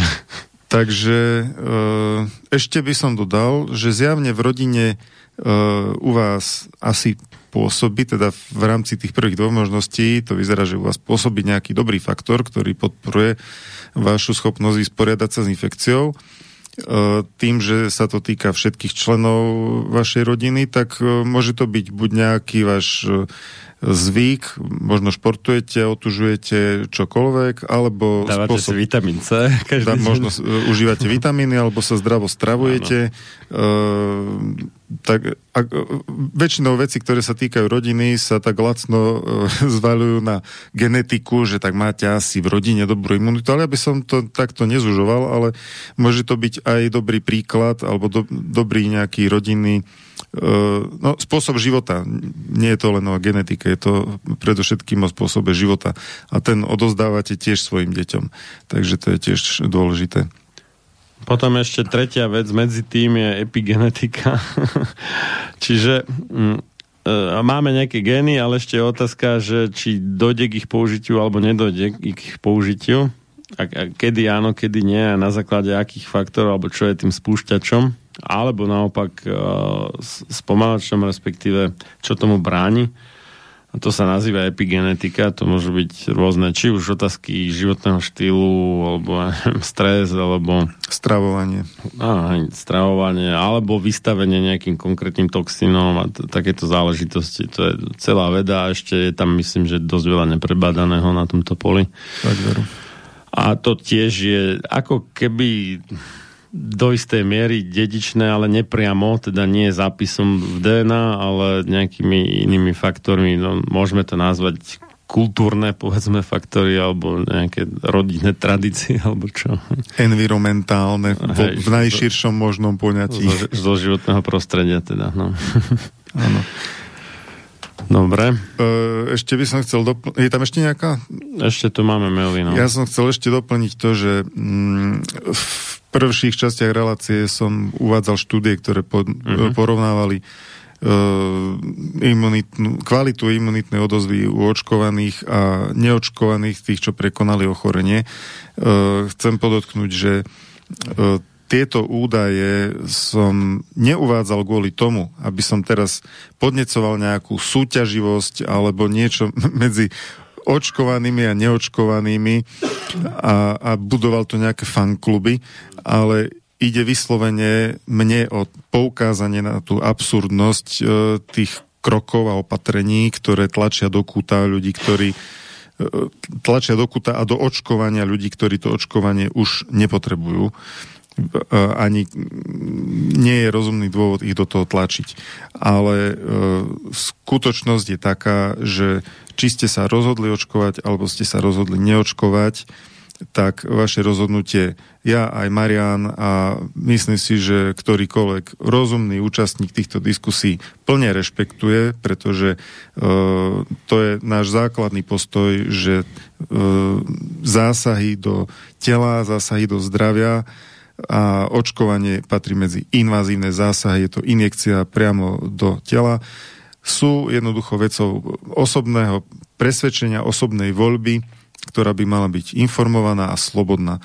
Čiže ja uznávam vaše rozhodnutie, či ste sa rozhodli očkovať alebo rozhodli neočkovať.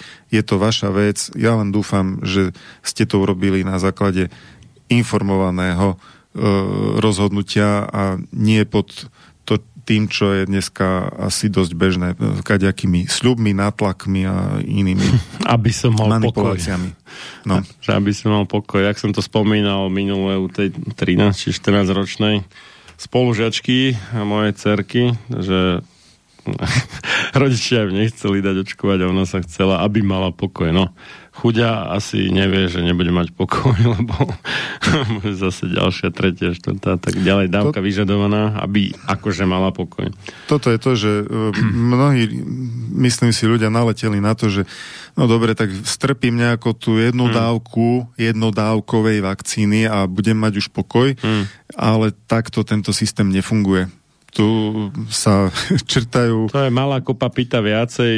Či, čím viac ústupkov urobíte, tým drzejší proste budú a tým viacej budú od vás požadovať. A nedá sa to inak poraziť alebo zaraziť tak, než uh, sa postaviť na otvorený odpor a uh, odmietnúť to proste celé, celé toto alebo v podstate otroctvo. postaviť sa k tomu zásadovo a, a nie konformne, pohodlne, alebo ako, a to je tá ťažšia hej, cesta. Hej, ne, nezvoliť si cestu menšieho odporu. A to, čo si spomínal vlastne, je to právo slobodne nakladať so svojím telom, to sa odborne nazýva autonómia osoby, alebo teda právo na autonómiu osoby a v podstate v každej aspoň trochu slobodnej spoločnosti by to mal byť e, štandard. Je to súčasťou medzinárodných dohovorov. Áno, a v prípade, že to neplatí, to znamená, že vy nemáte slobodu nakladať so svojím vlastným hmotným telom podľa vlastného uvaženia, presvedčenia, životných zásad, priorít a tak ďalej. Viery áno aj, tak e, e, to znamená otroctvo, lebo potom vlastne vaše tela sú majetkom štátu a štát rozhoduje, čo sa s nimi bude diať, alebo možno nie štát, ale farmaceutická firma, to je ten ešte, ešte horší asi prípad. A, a teda ste vlastne otrokmi toho štátu alebo tej farmaceutickej firmy. Dobre, a, napísal nám Lukáš, Dobrý večer. Chcel by som sa spýtať pár otázok. Páni, otázka číslo 1. Máte informáciu ohľadne toho, či už boli zverejnené ministerstvom zdravotníctva diagnózy, alebo teda zoznam diagnóz ľudí, ktorí by sa nemuseli očkovať, teda čo by mali takože výnimku z povinného očkovania, čo tvrdil v parlamente Lengvarský. No, ja nemám takú informáciu, ty máš? Ani ja nemám. Ak také niečo existuje, hľadal by som to v príbalovom letáku vakcíny alebo experimentálneho genového preparátu proti COVID-19. No ale tým, že je experimentálny, tak práve kvôli tomu to tam nebude. alebo nie kompletné pretože podľa zákona o liekoch sa, mm. s tým sa priamo počíta. Preto my hovoríme úplne otvorene, že sú to experimentálne preparáty, lebo mm. aj zákon o liekoch hovorí, že tretia fáza klinických skúšok slúži na to, aby sa spresnil zoznam indikácií, to znamená, kedy sa má ten preparát podávať, mm. komu sa má podávať a komu sa nemá podávať kontraindikácií a nežiaducich účinkov a celkovo bezpečnostného profilu. Toto sa má odhaľovať v tretej fáze klinických skúšok. A tie, ako si každý môže overiť, skončia v roku, teda v máji 2023 u, um, myslím, že Pfizer. Je Pfizer, ale iba pre 16 ročných a starších. Pre tých mladších to bude ešte neskôr vlastne, lebo tie skúšky začali neskôr. Takže preto je experimentálne. Čiže 2023 až 2024 bude ukončená tretia fáza klinického skúšenia, a, ktorá práve má zistiť to, na čo sa pýtate. Takže možno o, o dva roky dostaneme nejaké presnejšie informácie. Druhá otázka. Mám roztrusenú sklerózu, odporúčate sa očkovať? No, asi myslel očkať proti covidu tak ja neodporúčam vôbec očkať proti covidu. Podľa mňa to má oveľa viacej negatívne než pozitív pre akúkoľvek skupinu, aj keď sú samozrejme skupiny, kde je ten pomer e, ako keby lepší v prospech očkovania a iné skupiny, kde je uh, horší pre očkovanie, ale celkovo mne to vychádza, že minimálne z dlhodobého hľadiska, z krátkodobého to môže byť inak, že z dlhodobého hľadiska to prakticky každému narobí viacej škody než užitku. Si ja myslím, hej, na základe tých údajov, ktoré mám, ktoré, alebo tak, ktoré som videl doteraz. Uh, neviem, ako to vidíš ty. No, roztrusená skleróza to je vlastne autoimunitné ochorenie nervovej sústavy, nervovej sústavy ktoré je už uh, známy fakt a dokonca aj profesor Turánek to už povedal vo svojom rozhovore, ale my sme o tom hovorili už dávnejšie, lebo tá Mm. štúdia vyšla niekedy v maji alebo kedy v Japonsku. Uh, a, a tie údaje sa ukazovali aj skôr, že uh, ten spike proteín pôsobí silne prozápalovo, dostáva sa do rôznych častí tela a spôsobuje tam zápaly. Nedá sa dopredu dokonca ani celkom odhadnúť, že kde udrie. Tak ako ani pri reálnom ochorení na COVID, Mm, mhm. tak ani po očkovaní e, nikto nevie, že kde sa mu ob- môže v tele objaviť nejaký zápal. Čiže z tohto dôvodu by som to zvažoval teda dosť prísne, či e, či si takýto preparát dať alebo nedať, pretože vidím tam možné riziko. No, človek s roztrusenou sklerózou by som ja si typol, že bude mať e, výrazne vyššie riziko nežiaducich účinkov, zásadných nežiaducich účinkov. Možno nejakých závažných. autoimunitných alebo nejaké chronické zápaly sa o- objavia, Alebo- obnovia alebo čokoľvek v tomto smere. Čiže No, ak, on, on už ako už pred tým pseudoočkovaním má evidentne rozladenú imunitu, inak by tu to autoimunitné ochorenie nemal, keby mal v poriadku imunitu, ale nemajú v poriadku a preto je chorý na takúto chorobu. No treba a- zvažovať ešte svoje, ak, ak sú tam nejaké ďalšie diagnózy, ktoré Mm. sú veľmi vážnym nejakým rizikovým faktorom pre Mm. ochorenie samotné, Mm. tak to zase e, sa na to potom pozerá trochu ináč. Uh, inými slovami, ak niekomu veľmi, veľmi hrozí umrtie na samotný COVID, tak potom aj na to riziko očkovania uh, možno, že prihliadne tak, že sa mu bude zdať priateľné. No to treba dodať, že mm, veľká časť tých e, rizik samotného divokého covidu je spôsobená práve tým istým spike proteínom, ktorý sa, sna- ktorého výrobu sa snažia podnetiť tie pseudovakcíny, teda EGM, proti COVID-19.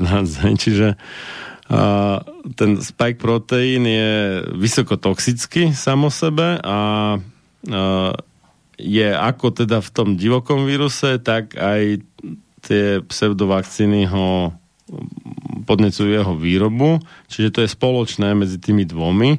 A teda veľká časť nežiaducich účinkov pseudoočkovania, alebo teda EGM proti COVID-19 je totožná s a, nejakými rizikami samotného toho divokého covidu čo je problém.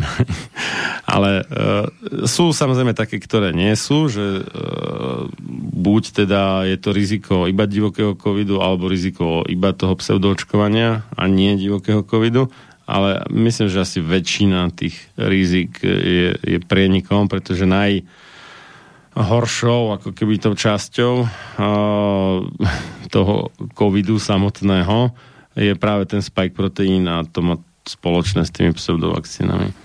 Tu by som ešte odkázal na reláciu, ktorú sme mali minulé, sám sebe lekárom 294 z 28. novembra, e, kde sme hovorili o liečbe a o neočkovacej prevencii covidu a e, tam by som akurát e, tak vybral z toho, že ukazuje sa veľmi dôležitá úloha vitamínu D v prevencii ťažkých priebehov a to v hladine 50 až 60 nanogramov na mililiter respektíve 125 až 150 nanomolu na liter. A pri, pri takýchto, pri tak, dosiahnutí takéto hladiny vitamínu D by mala byť takmer nulová šanca zomrieť na COVID, podľa jednej štúdie.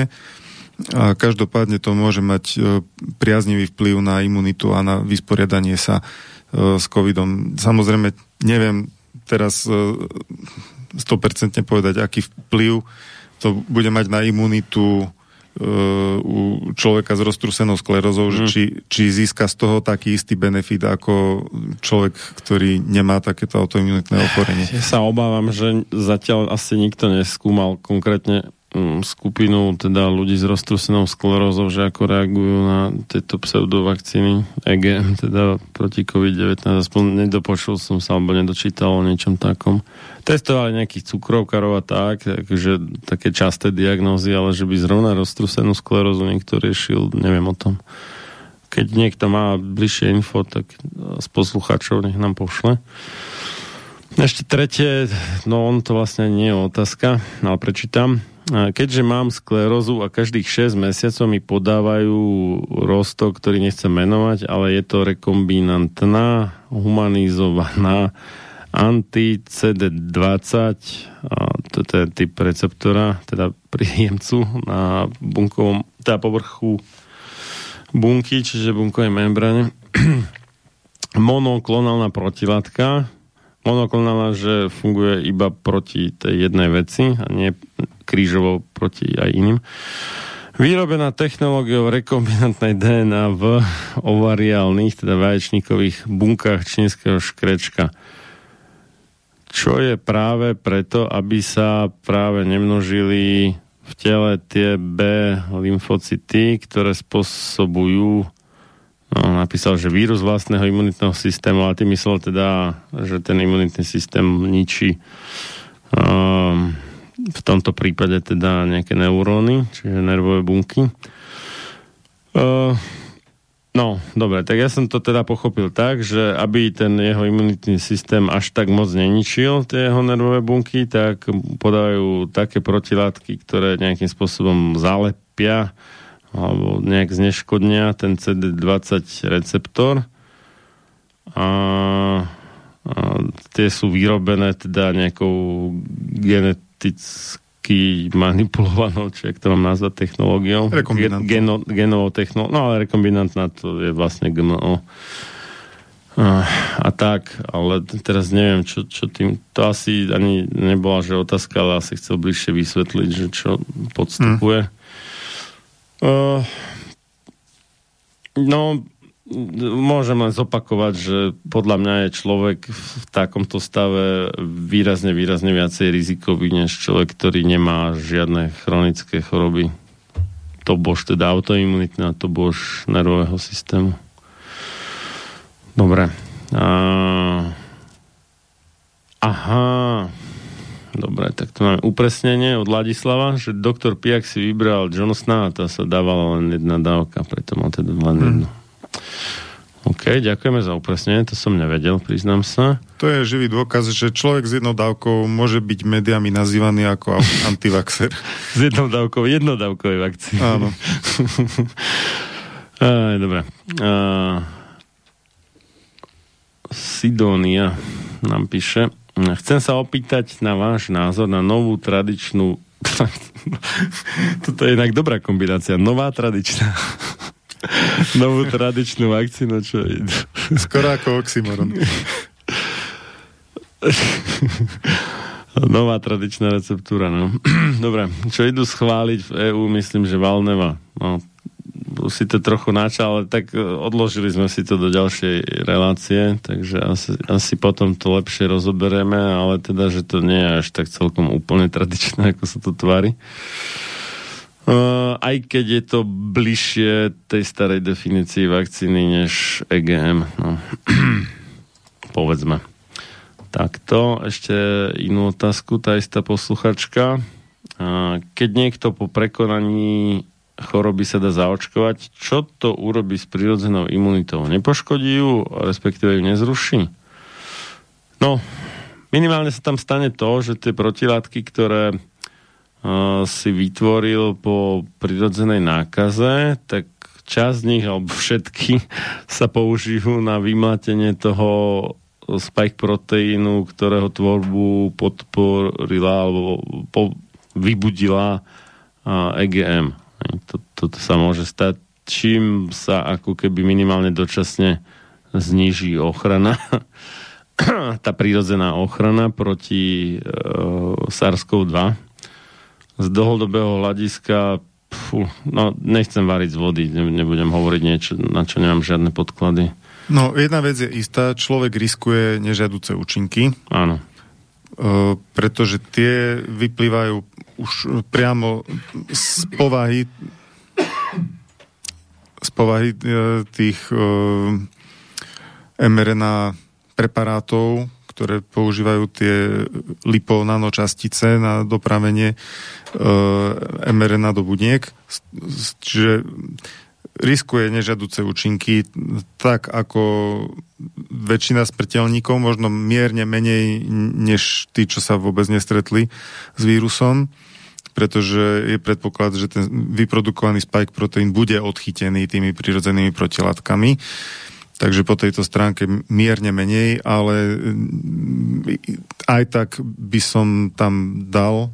No ale za ten čas, kým by si to akože znova nakopol tú tvorbu protilátok ako v dostatočnom množstve, tak má dočasne zníženú hladinu voľných alebo teda použiteľných protilátok a teda je náchylnejší na chytenie toho SARS-CoV-2 v zásade. Čiže minimálne dočasne to u tých, čo prekonali chorobu, oslabuje ich prirodzenú ochranu proti nejakej opakovanej infekcii. Ale tak to, to by som bral ako otázku maximálne dní. A hej, hej, ale, ale ako to môže byť kritické v tom ktorom prípade, vieš? Mohlo by, hej. Podľa týchto štúdí, ktoré e, skúmali tie posilňujúce dávky, tak e, z krátkodobého hľadiska um, u človeka, ktorý prekonal ochorenie a dá sa zaočkovať, e, sa výrazne zvýši hladina protilátok po nejakej tej úvodnej dobe, keď sa tie protilátky spotrebujú, ale potom nabehne tá výroba a vyprodukuje sa veľká, vysoká hladina protilátok, e, čo sa berie ako veľké pozitívum bežne a e, môže to vyvolať o ako mierne, mierne zníženie rizika, že ten človek e, sa znovu príznakovo nakazí. E, to riziko je ale tak nízke samo o sebe, že toto by som nepovažoval za nejakú veľkú výhodu. E, z hľadiska ťažkých priebehov, tam tí, čo prekonali, tak ťažké priebehy takmer vôbec nedostávajú. A čiže tam, tam vôbec... Ani v nevidím... prípade, že sa dali očkovať dodatočne? No tak takých je, pre tieto štatistiky zatiaľ málo asi, mm. ale uh, tu napríklad ako som vravel 0,6 u tých, čo prekonali a 0,5 u tých, čo prekonali a sa zaočkovali. A to dokonca v rizikovej kategórii nad 60 rokov a je to na 100 tisíc človekodní, takže to, to je skutočne takmer nemerateľné nejaké zlepšenie. Na druhú stranu by som upozornil na to, čo uh, konštatoval aj profesor Ton, imunológ, že ak človek už má vysokú hladinu protilátok a do toho sa dá ešte zaočkovať, tak môžu z toho vyplynúť nežiaduce účinky, uh, ktoré by nemal, keby sa aspoň počkalo, kým bude mať tú hladinu protilátok nižšiu. E, telo vie, prečo len tak e, bez nejakého dôvodu neprodukuje vysoké hladiny protilátok. No je to konzumácia zdrojov, ktoré sa dávajú použiť účelnejšie inde.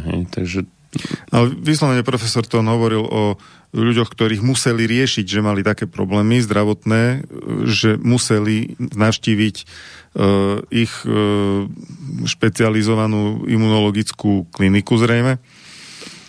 A to boli ľudia, ktorí mali už hladinu protilátok z prekonania ochorenia a do toho sa dali zaočkovať a zrejme je to už príliš, príliš veľa to, čo, to, čo dosiahli.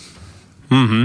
Juraj nám píše, páni, ako tak čítam, tak tie posilňovače, jak na detve hovoria, že boostre, sú skôr so oslabovačmi imunity.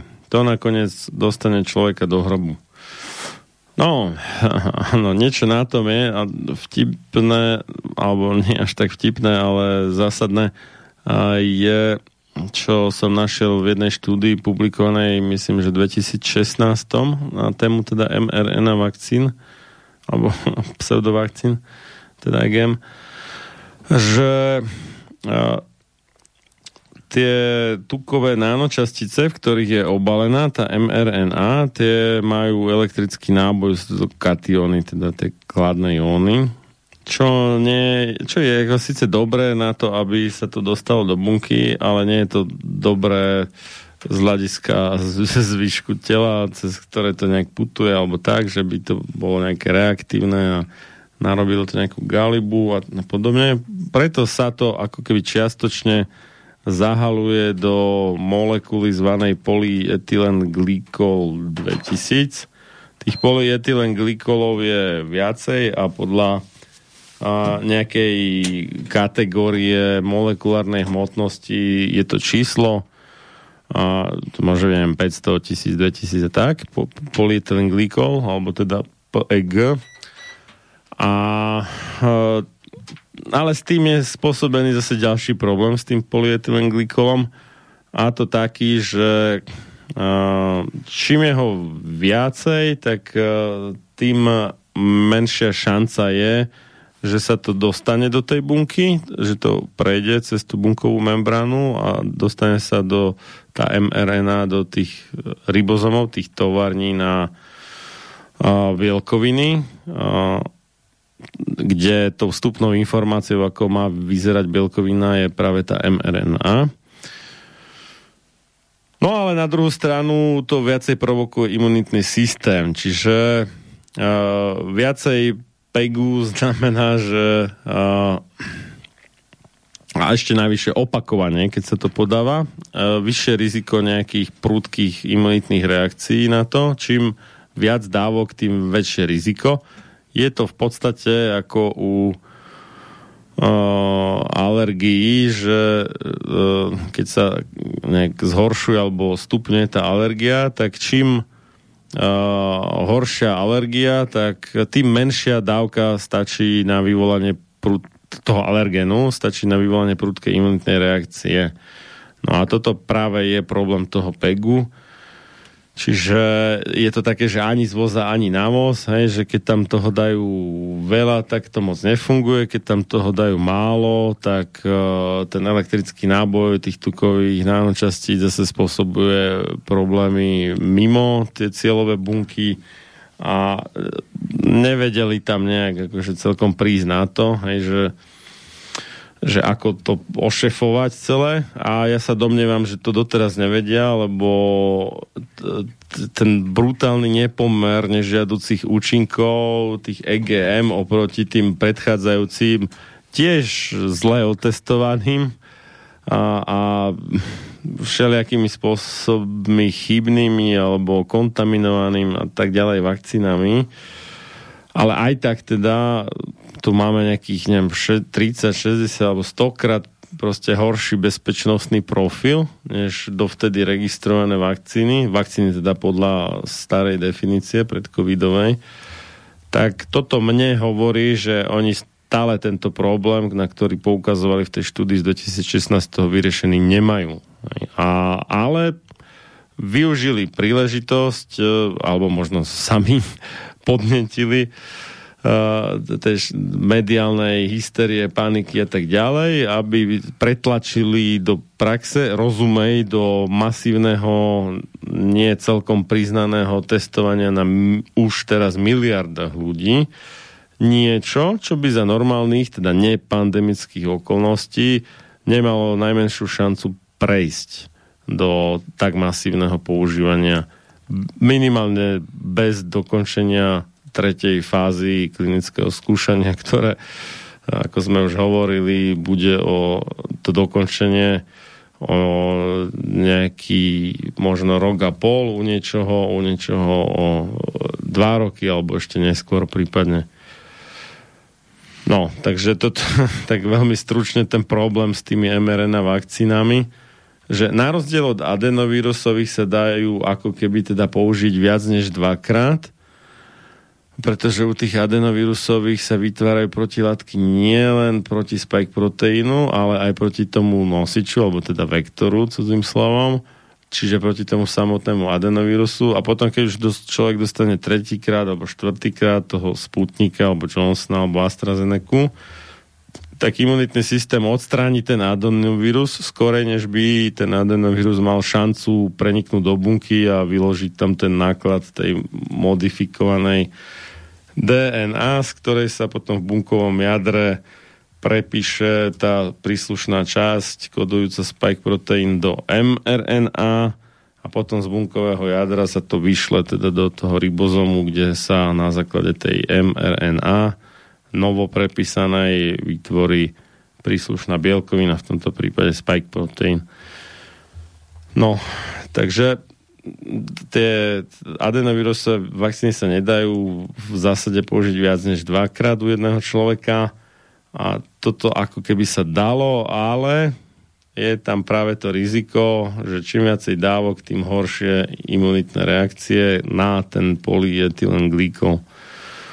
A to ešte len uvidíme, aké budú nežiaduce účinky. Toto, čo bolo doteraz, aj keď sa to javí byť ako hrozostrašné, tak ja teda pre, predpovedám, že to je ešte len slabý odvar toho, čo príde po 3., 4., 5. a tak ďalej dávke súdiac teda podľa údajov z tejto spomínanej štúdie.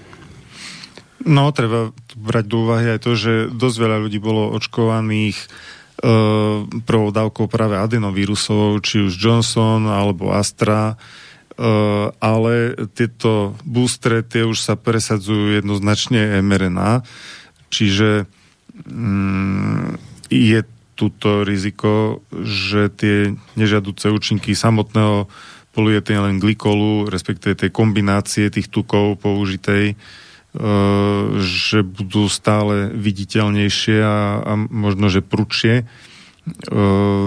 na toto už upozorňovali niektorí výskumníci, že toto je problém, práve táto kombinácia s polyetylenglikolom a uh, už sme tu spomínali, že nie tak dávno, v roku 2017 už viaceré veľké farmaceutické firmy ustúpili od mRNA technológie ako takej, hoci do nej investovali nejaký vývoj a nejaké že to peniaze. Zdali to ako slepú uličku vývoja.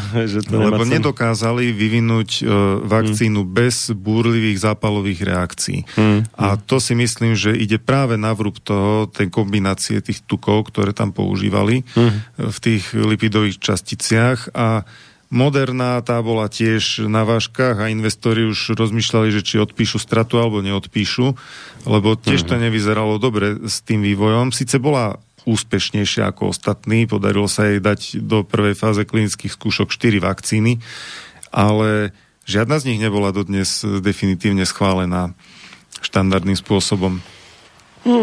A tiež mali bezpečnostné problémy, e, takže pravdepodobne sa im podarilo viacej než ostatným, ale tiež si nemyslím, že to odvtedy stihli tak e, vychytať a vymakať, že, že by toto, e, čo dnes produkujú, bolo úplne skvelé.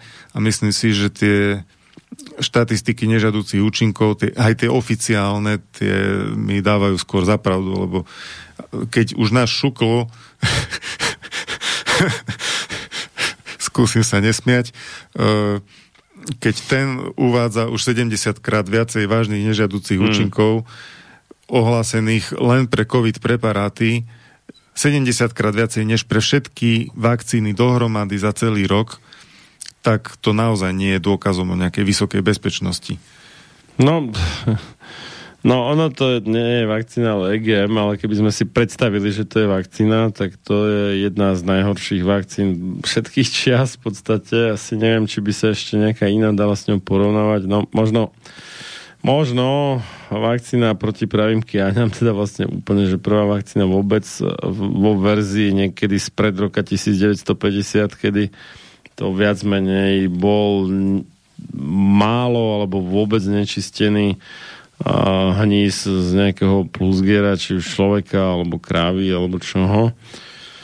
A čiže totálny humus v podstate. Potom, teraz neviem, niekedy v 50 rokoch to začali čistiť, liofilizovať, teda neviem, tam sušili mrázom a nejaké ďalšie veci okolo toho.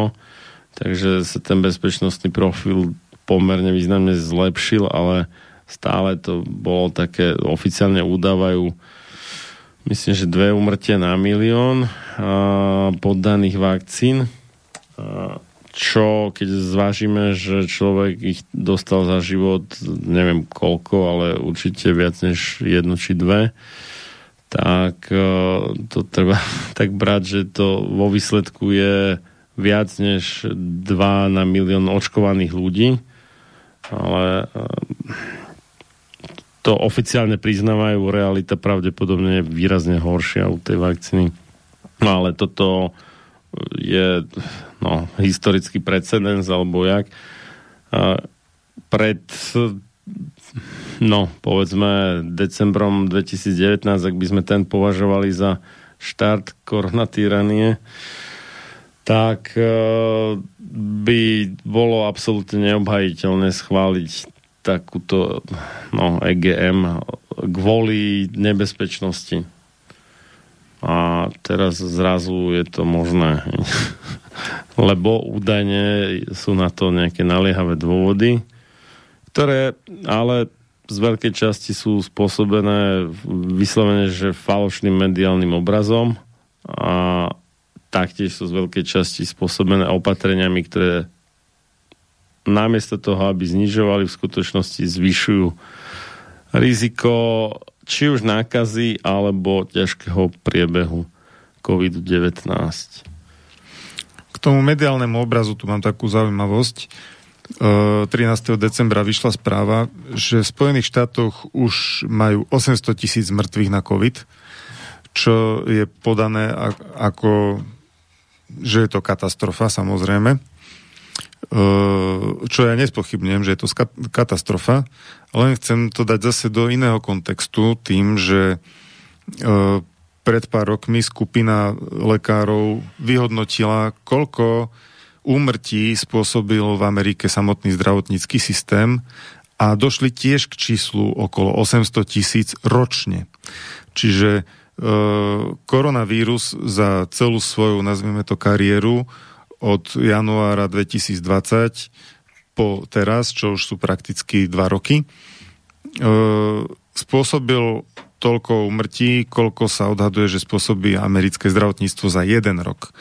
A... Čiže to sú tzv. odvratiteľné umrtia. Teda človek by nemusel zomrieť, keby sa tá jemu poskytnutá zdravotná starostlivosť robila tak, ako sa má, ale teda nerobila sa. E, títo páni odborníci to zhrnuli z, z údajov, ktoré boli rôzne poskrývané po rôznych štatistikách a ide o umrtia ako nežiaduce účinky liekov, ale správne predpísaných a správne užívaných liekov, 100 tisíc umrtí ročne. Chyba, normálna chyba, zdravotnícka chyba, ďalších 100 tisíc. Preležaniny, čo je takisto dôsledok nesprávnej starostlivosti, 115 tisíc. Infekcia, tým sa myslí nemocničná infekcia. Takzvané nozokomiálne nákazy. 88 tisíc. Hmm podvýživa hospitalizovaných v Amerike 108, prakticky 109 tisíc. U nie hospitalizovaných, e, ďalších 200 tisíc umrtí vyčíslili. E, zákroky, ktoré neboli potrebné, 37 tisíc úmrtí a chirurgii blízke alebo súvisiace s chirurgiou 32 tisíc úmrtí, celkovo 783 936. Takže e, toto je odhad úmrtnosti na zdravotnícky systém v Spojených štátoch. A, takže keď to dáme do, do nejakého kontrastu, keby sa toľko pozornosti, peňazí a e, opatrení venovalo do zlepšenia zdravotníckého systému v Spojených štátoch, tak by sa tým pravdepodobne predišlo väčšiemu počtu umrtí, než vôbec kedy mohli akékoľvek opatrenia proti koronavírusu e, zabrániť. No. Že áno, to sa áno zase. ale to by, to by nemohla vláda tak drasticky obmedziť ľudské práva, nemohli by mnohé firmy parádne narižovať na veľmi nebezpečných a inak v podstate mimo tej mediálnej hysterie nepredateľných produktoch a tak ďalej a tak ďalej. Čiže, áno, keby sme si naivne mysleli, že ide všetkým zúčastneným o zdravie, tak, tak máš pravdu, no lenže nejde. To je ten problém. Čiže toto je americké zdravotníctvo, mm. má teraz sa volá Death by Medicine, hlavný autor je Gary Null a je tam ďalších asi 5 autorov, mm. lekárov. To je známy filmár v podstate takých kritických filmov o, o medicíne, aj, aj o očkovaní, ale nie len. No, sú, to, sú tu citované úplne oficiálne štatistiky rôznych zdravotníckých mm. agentúr mm. v Spojených štátoch, skáďal vychádzali. No a to nás vlastne vracia naspäť e, k doktorovi Piakovi, ktorý takisto si slovenský zdravotnícky systém v úvodzovkách užil. On to nazýva, že je slovenský zdravotnícky absurdistan, tak sa volá jeho facebooková stránka. Takže, skupina, no už. Ke, keď vezmeme do úvahy, že e, tie, tie prostriedky, aké sú vynakladané mm. na, nazvime to management uh, covidu, tak keby sa venovali radšej zdravotníctvu, tak um, určite by to boli lepšie vynaložené peniaze. Aj energia. No aj možno nejakému vzdelávaniu nezávislému od farmaceutických firiem, alebo treba povedať, že veľkú časť vzdelávania lekárov nejakým spôsobom ovplyvňujú neblahým smerom farmaceutické firmy. Dáme si poslednú hudobnú prestávku. Daniela Landu, ten sa dosť zaslúžil o také nejaké pozbudzovanie odporu voči koronatyranii za uplynulý rok. Takže e, aj keď teda tieto pesničky sa netýkajú priamo korony, ale dve teda, to bude nejakých 7 minút 42 sekúnd a potom to dokončíme.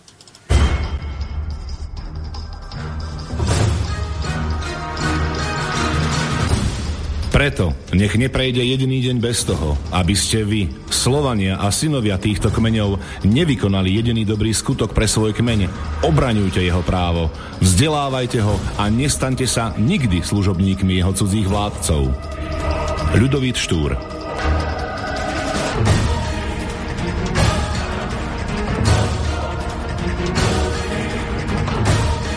Počúvate Slobodný vysielač.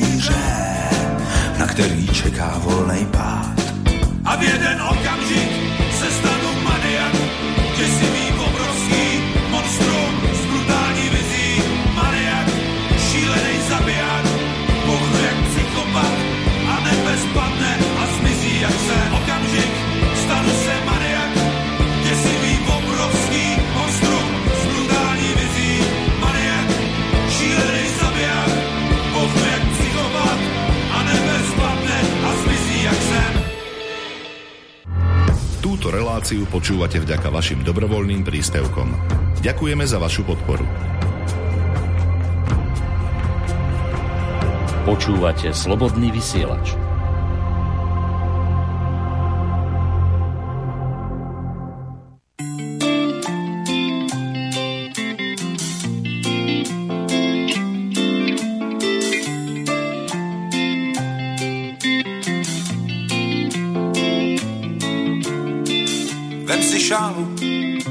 Vysoko v oblacích je mráz a kvílí píseň o loučení.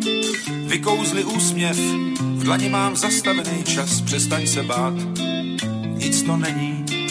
Chtěla svílet, který se nezapomíná a právě teď se to výtečně hodí. Abych ti lásko, snes modrý z nebe do klína, abych tě unes pirátskou lodí. Můžeš přát, slunce se na nás dívá, letíme jak šípy, vystřelený z luku. Až se ti bude zdát, že s náma nebe splývá, jenom zavři oči a stiskni moji ruku. Neplatí řeči, zítra je taky den, já vím, že nikdo neví, kdy končej naše cesty. Dívej se kolem, na chvíli lásko zastavím, abych ti dal knoflík z mojí vesty. Můj knoflík z lásky, dávám ti dneska pro štěstí, pojedem dál. Čas nás trochu honí, teď pošli přání, tiše ho sevři do pěstí, už pálí mráz a kapky deště zvoní. Všechno si můžeš přát, slunce se na nás dívá, letíme jak šípy, vystřelený z luku. Až se ti bude zdát, že s náma nebe splývá, jenom zavři oči a stiskni moji ruku.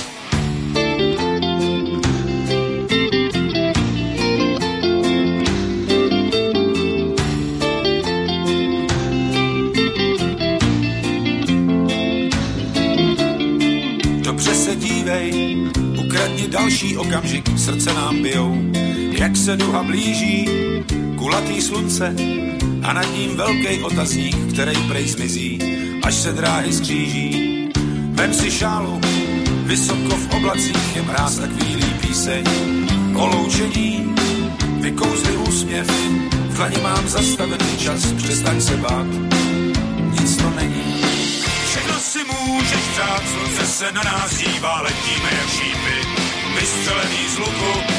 Až se ti bude zdát, že s náma nebe splývá, jenom zavři oči a stiskni moji ruku. Všechno si můžeš přát, slunce se na nás dívá, letíme jak šípy, vystřelený z luku. Až se ti bude zdát, že s náma nebe splývá, jenom zavři oči a stiskni moji ruku.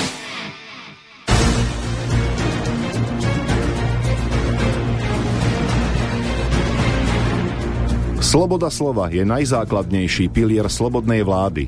Keď zbúrate túto oporu, ústava slobodnej spoločnosti stráca svoju platnosť a na jej ruinách vyrastá tyrania. Benjamin Franklin Máte naladený slobodný vysielač Banská Bystrica.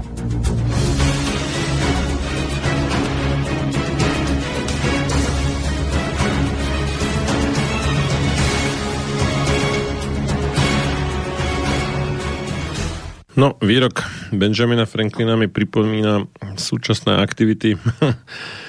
A to ťažko ide cez ústa.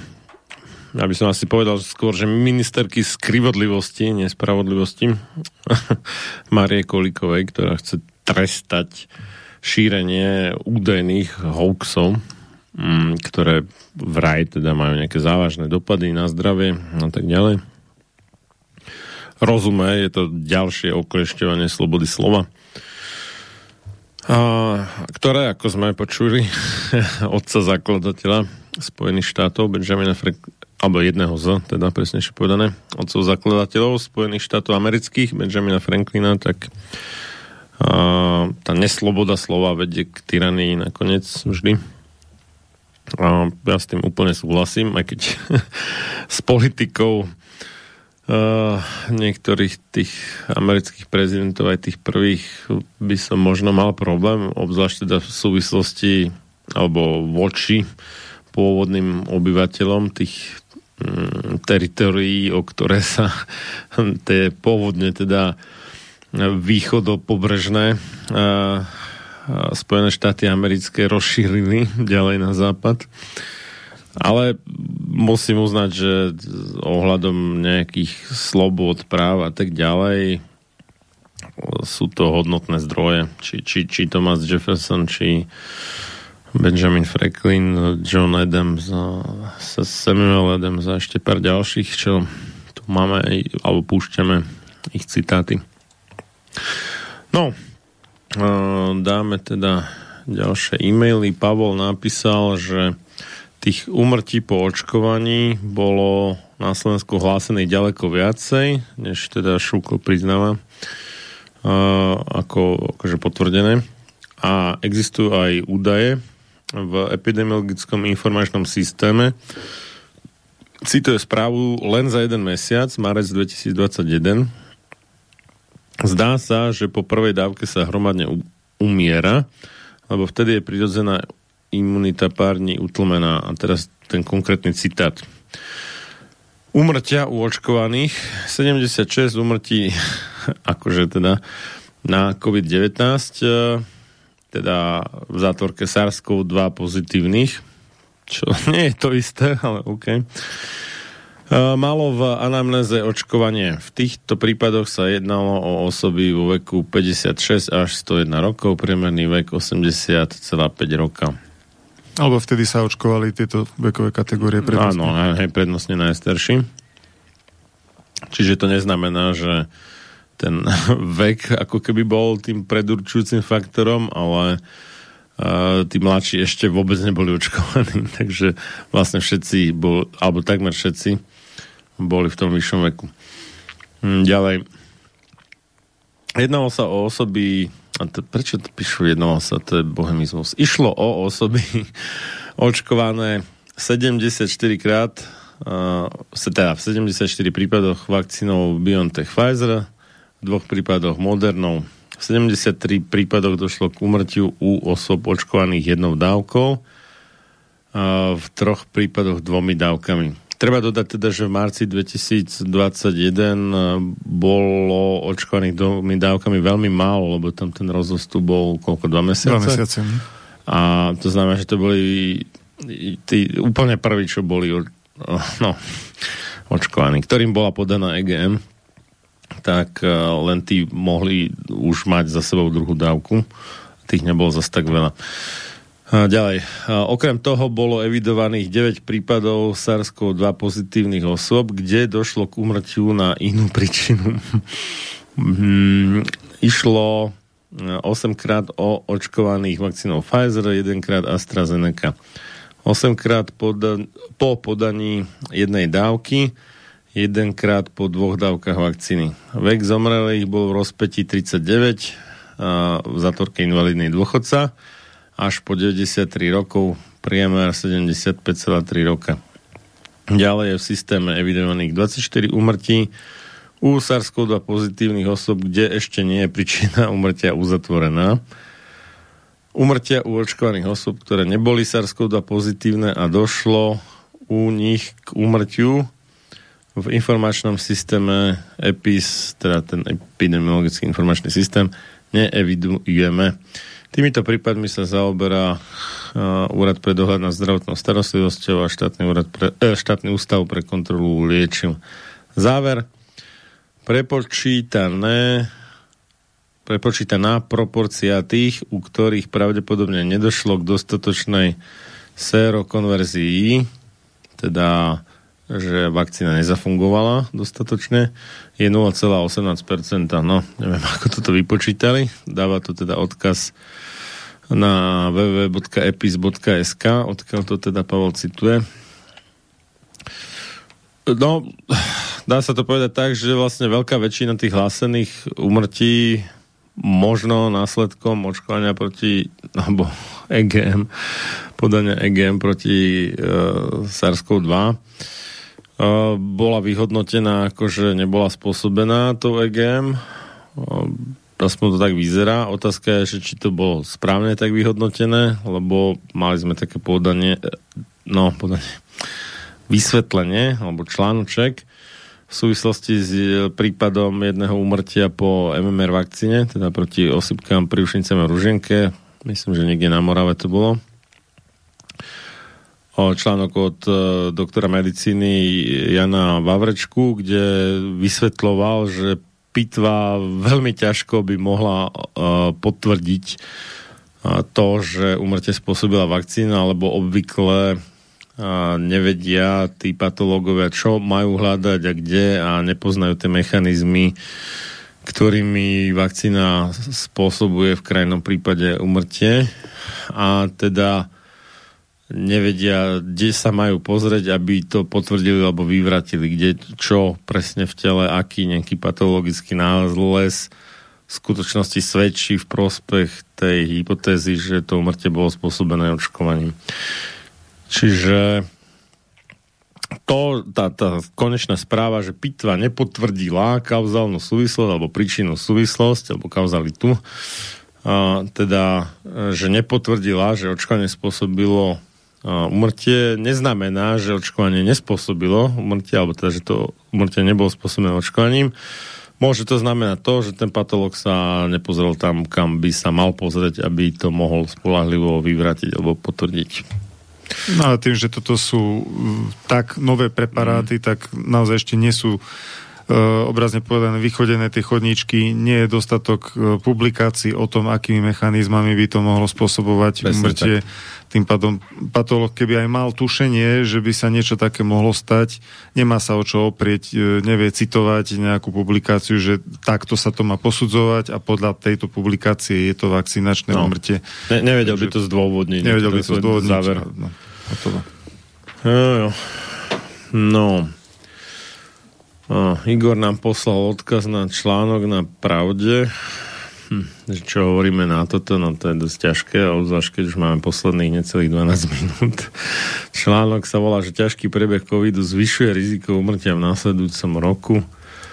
U pacientov, ktorí pre, prežili ťažký priebeh ochorenia COVID-19, existuje asi dvakrát vyššie riziko, že zomrú v následujúcom roku, než ľudí, ktorí sa koronavírusom nenakazili vôbec alebo mali len mierny priebeh choroby.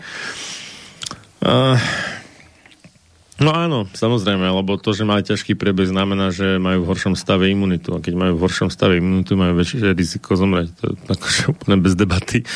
Tam asi neviem, či tomu treba niečo iné dodávať. Teraz je otázka ešte, že ktorým smerom vlastne ide tá korelácia, že to nie presne naopak. Áno, to sa častokrát stáva, že si to tí vedci vysvetlia, alebo dostanú od sponzora povedané, že si to majú vysvetliť opačne, než ako to reálne je. A ďalší e-mail od Emila. Ak sme ako rodina prekonali pred tromi rokmi adenovírus, môže to mať nejaký prínos? A nás priebeh covidu asi nie, tam, ale nie som si istý, možno áno. Videl som štúdiu rinovírusov, ktoré tiež bežne spôsobujú nádchu. A tam to bolo, že ten rinovírus bol ako keby taký agresívnejší v tom zmysle, že nedovolil množiť sa SARS-CoV-2 Inak povedané, e, pri súbežnej nákaze rinovírusom a SARS-CoV-2 vyhral rinovírus a ako keby v podstate poskytoval ochranu pred uh, SARS-CoV-2. Také zaujímavé niečo. Uh, či to funguje aj s adenovírusmi, ako to neviem, ale to bola štúdia o súbežnej nákaze. To, že to bol pred tromi rokmi, No, imunita na adenovírus a imunita na e, koronavírusy sú dve rôzne veci, tam to asi nefunguje ako skríženie. Čo by mohlo byť, je, že e, tie vektorové vakcíny by nefungovali vo vašej rodine, to by sa reálne mohlo stať. To závisí od toho, aký konkrétne typ, teda to číslo adenovírusu to bolo, čo asi ale neviete, teda predpokladám pokiaľ by to bolo tá 5 alebo 26, tak by nefungoval buď jeden alebo druhý komponent Sputnika V. A respektíve, ak by to bol 26, tak by nefungoval ani Johnson, no, pravdepodobne. A no u AstraZeneca to je iné, lebo oni tam majú ten šimpanzí vírus. S tým asi málo kto mal dočinenia na divoko. Takže neviem, či máš k tomu nejaký komentár ešte? Nie? Dobre. A, ostatný alebo posledný e-mail a Juraj píše, že počúvam, že máte čo robiť, preto sa vás spýtam a poradte. Moje cerenky, jedna lekárka, druhá doktorka za menom, Dobre. Sa o mňa tak starajú, že ma donútili naočkovať sa. Hm, toto je smutné. Chcel som pôvodne Sputnik, ale nakoniec som si dal vpraviť do tela Janssen. Hm, a na jeseň do mňa ešte dostali vakcínu proti chrípke. Som diabetik druhého typu a tá moja cerenka je atestovaná diabetologička. Teraz ma nútia do ďalšej dávky, vraj som rizikový pacient potom nebudem. Myslím si, že sa mi imunita nezvýši. Čo vy na to? Uh, no, imunita by sa asi zvýšila nejakým doplnením vitamínov, stopových prvkov, nejakého enacetylcysteínu, možno nejakých flavonoidov ešte na nejakú rozumnú hladinu. To áno, tým očkovaním No, nie je to... Očkovanie samo o sebe ako keby nezvyšuje imunitu, iba cvičí imunitný systém na nejakú obvykle iba časť nejakého konkrétneho škodcu, teda pôvodcu chorôb, ale vo všeobecnosti nezlepšuje imunitu ako takú, ako celok. Hej, to, tam môžu byť tie vitamíny, tam môže byť ten pohyb, neviem čo, lepšie zvládanie stresu alebo nejaké usporiadanie si vzťahov medzi ľudských alebo nájdenie zmyslu života takéto záležitosti môžu celkovo ovplyvniť pozitívne imunitu ale očkovanie nemá tu moc skrátka, lebo tak, tak to nefunguje. Očkovanie nie je vitamín. Aj toto si treba uvedomiť. Uh. No, uh, ono, je tu štúdia z časopisu Science, ktorá porovnáva pokles účinnosti jednotlivých tých ex, experimentálnych genových preparátov a je pravda, že uh, trebárs u Jansena za pol roka tu uvádzajú uh, veľmi výrazný pokles, ale tu a, a potom sa samozrejme odporúča preočkovávanie uh, a malo by to mať dopad na riziko vážneho priebehu ochorenia. Čiže po tejto stránke áno, môže to mať takýto účinok. Druhá otázka je, ale dokedy? Lebo tam vyzerá, že sa ten účinok skracuje na niekoľko mesiacov a ďalšia otázka je, čo potom? Hej, že, že dokedy sa tu budeme boostrovať? Uh, to, to sú Dokedy nás to nezabije, to je jednoducho odpoveď. To sú vážne otázky. No. Čiže uh, aj v prípade, že to zvážite a, alebo vás uh, cerenky donútia do ďalších dávok, uh, tak určite stojí za to pozrieť sa na tie prirodzené uh, zlepšovače šancí mm, na, na ľahký priebeh, ako je spomínané C, Dčko, Zinoxelen. Zabudol imu, imunoglukán a hubarejší a takéto veci to tiež má dosť zaujímavý pozitívny vplyv. Takže tak by som to povedal. No, toto, neviem, no, cerenky donútia tatina, no, to je, mal, ten bežný vzťah by mal byť opačný, ale dobre, je to vaša súkromná vec, nebudem to riešiť. Uh, no, čas nám pokročil. Dôležité je vedieť sa otvorene rozprávať, nemal by to byť monolog ani z jednej strany, ale... No nemal by to byť ani vydieranie nejaké citové, čo sa asi použilo v tomto prípade, aspoň takto nejak som vyčítal z toho e-mailu. Treba dať cerenkám výzvu, nech si, nech to obhája, nech dajú na stôl nejaké dáta, fakty. Áno. Tam boli asi fakty emocionálneho charakteru pravdepodobne. Ale tak ukazujú tie štúdie, áno, že tá, tá odozva na tie vakcíny naozaj klesá, klesá mnoho rýchlejšie, než to zo začiatku sa propagovalo. Mm. A je to podľa mňa z pohľadu farmaceutickej firmy skôr príjemné, lebo viacej dávok predá. trh pre ďalšie dávky, ako nechcem ich obviňovať, ale predpokladal by som to takto ale zase my by sme mali vidieť aj ďalej ako za roh. No a otázka je teda, že čo ďalej? Po druhej dávke, čo ďalej? Laborať sa hovorí. No, ja si myslím, že nakoniec všetci, čo nechcú zomrieť, skončia, skončia s tým, že prestanú sa očkovať, začnú riešiť prirodzenú imunitu. A... No, ja hovorím, treba ju riešiť v každom prípade Áno, aj, aj tí, čo veríte, že, že tie vakcíny fungujú, alebo genové preparáty, tak uh, tá, oplatí sa. Na svete sú aj iné choroby ako tak, COVID-19 a voči ním e, tieto genové preparáty nechránia. Tú, tú prirodzenú imunitu treba pozbudzovať, posilňovať, správnym spôsobom regulovať, na to slúžia vitamíny, stopové prvky v, v účinných dávkach E, podotýkam.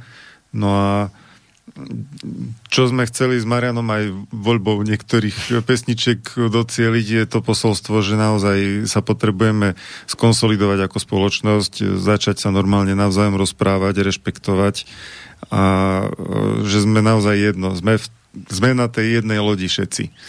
No, nenechať politikov, aby nás rozdeľovali a vďaka rozdeľovaniu nás opanovali a zotročili a, a respektive možno ani nie tak politikov, ktorí sú istým spôsobom babkami, ale tých babkohercov, čiže či už sú to farmaceutické firmy alebo nejakí psychopati typu Bill Gates a podobne. A keď sa nepostavíme na odpor čím masovejší a čím ráznejší, tak tu nakoniec bude plnokrvný fašizmus, nacizmus, stalinizmus, že už neviem, jak to nazveme, ale brutálna diktatúra každopádne a budú milióny obetí na životoch. No, no už do istej miery aj sú, neviem, či milióny ale možno aj obetí ako nežedúcich účinkov EGM a a bude to ešte len horšie. A ako som spomínal toho polyetylen glykolu, čím viacej dávok, tým horšie reakcie. A kopec iných vecí, vakcíny štandardne, aj tie akože kvázi klasické, majú tendenciu vyvolávať e, chronické choroby, či už sú to nejaké alergie, astmy, možno cukrovka alebo nejaké iné autoimunitné záležitosti a kým sa prejaví vzniknutá chronická choroba od prvotného spúšťača, spúš, spúšťača častokrát uplynú mesiace až roky, takže to najžiaľ, teda, čo sa nežiaducich účinkov týka, tak to najhoršie ešte len príde, ešte nie sme zďaleka na vrchole, toto, nerad to hovorím, ale je to žiaľ tak. Ale máme v rukách to, čo urobíme so svojím telom, čo sa týka teda ešte raz vitamíny, stopové prvky, ten enacetylcysteín na torbu glutationu alebo samotný hotový glutatión sa dá brať tie, nejaký imunoglukán alebo tieto záležitosti, nejaké tie huby, ktoré sú výživné, ako je hliva ústricová, rejši a, a tak ďalej. Spánok, pohyb, Spánok. stresu, Rozumná výživa, hej, čo rozumná telesná ječiek. hmotnosť. A, áno, usporiadanie si vzťahov a teda lepšia nejaká duševná pohoda, zmysel života a tak celkovo a to prispieje k vašej imunite a tým aj odolnosti voči prípadnej nákaze vírusom SARS-CoV dá rozhodne oveľa viacej lepšie než nejaké experimentálne genové manipulácie. No a keďže už máme po polnoci, tak uh, prajeme vám všetkým uh, čo najkrajší nový týždeň do nového roku. Uh, čo najviac odvahy, robiť správne veci, čo najviac múdrosti pri rozhodovaní a nejakej možno trpezlivosti pri získavaní údajov potrebných pre informované rozhodnutie a teda slobodné rozhodnutie, lebo neinformované rozhodnutie je v skutočnosti neslobodné, keď neviem, aké následky bude mať tá, ktorá voľba. Je to taká akože sloboda, ale v skutočnosti nesloboda. Čiže čím viac budete informovaní a čím viac budete vedomí vo svojom rozhodovaní a konaní, tým viacej pracujete pre seba, pre svoje šťastie, pre šťastie svojich blízkych. Čím menej, tým viacej pracujete pre šťastie iných ľudí, tých, ktorí vás chcú ovládnuť a treba si vybrať, čo chcete alebo čo chceme. Nenechajme sa rozhadať, nenechajme sa zmanipulovať do vzájomných súbojov, šarvatok, ktoré rozbijú našu spoločnosť na prach, lebo práve toto niekto chce, práve k tomuto nás vedie, aby nás mohol zotročiť. Tak to Slovensko naše dosiaľ tvrdo spalo, ale blesky hromu zbudzujú k tomu, aby sa pozbieralo, zobudilo a stalo sa seba vedomím a vôbec aby sme konečne splnili nejakú svoju zásadnú dejinnú úlohu. Máme teraz úplne úžasnú príležitosť, chopme sa jej a buďme, nakoľko je to len možné, vzorom pre zvyšok sveta. Dobre, a, tak aj tebe, Peťo, všetko dobré do nového roku a, a budeme sa počuť snáď o nejaké 4 týždne. Vidíme, jak to vyjde. Všetko dobré, príjemnú dobrú noc. Táto relácia vznikla za podpory dobrovoľných príspevkov našich poslucháčov. I ty sa k ním môžeš pridať. Viac informácií nájdeš na www.slobodnyvysielac.sk Ďakujeme.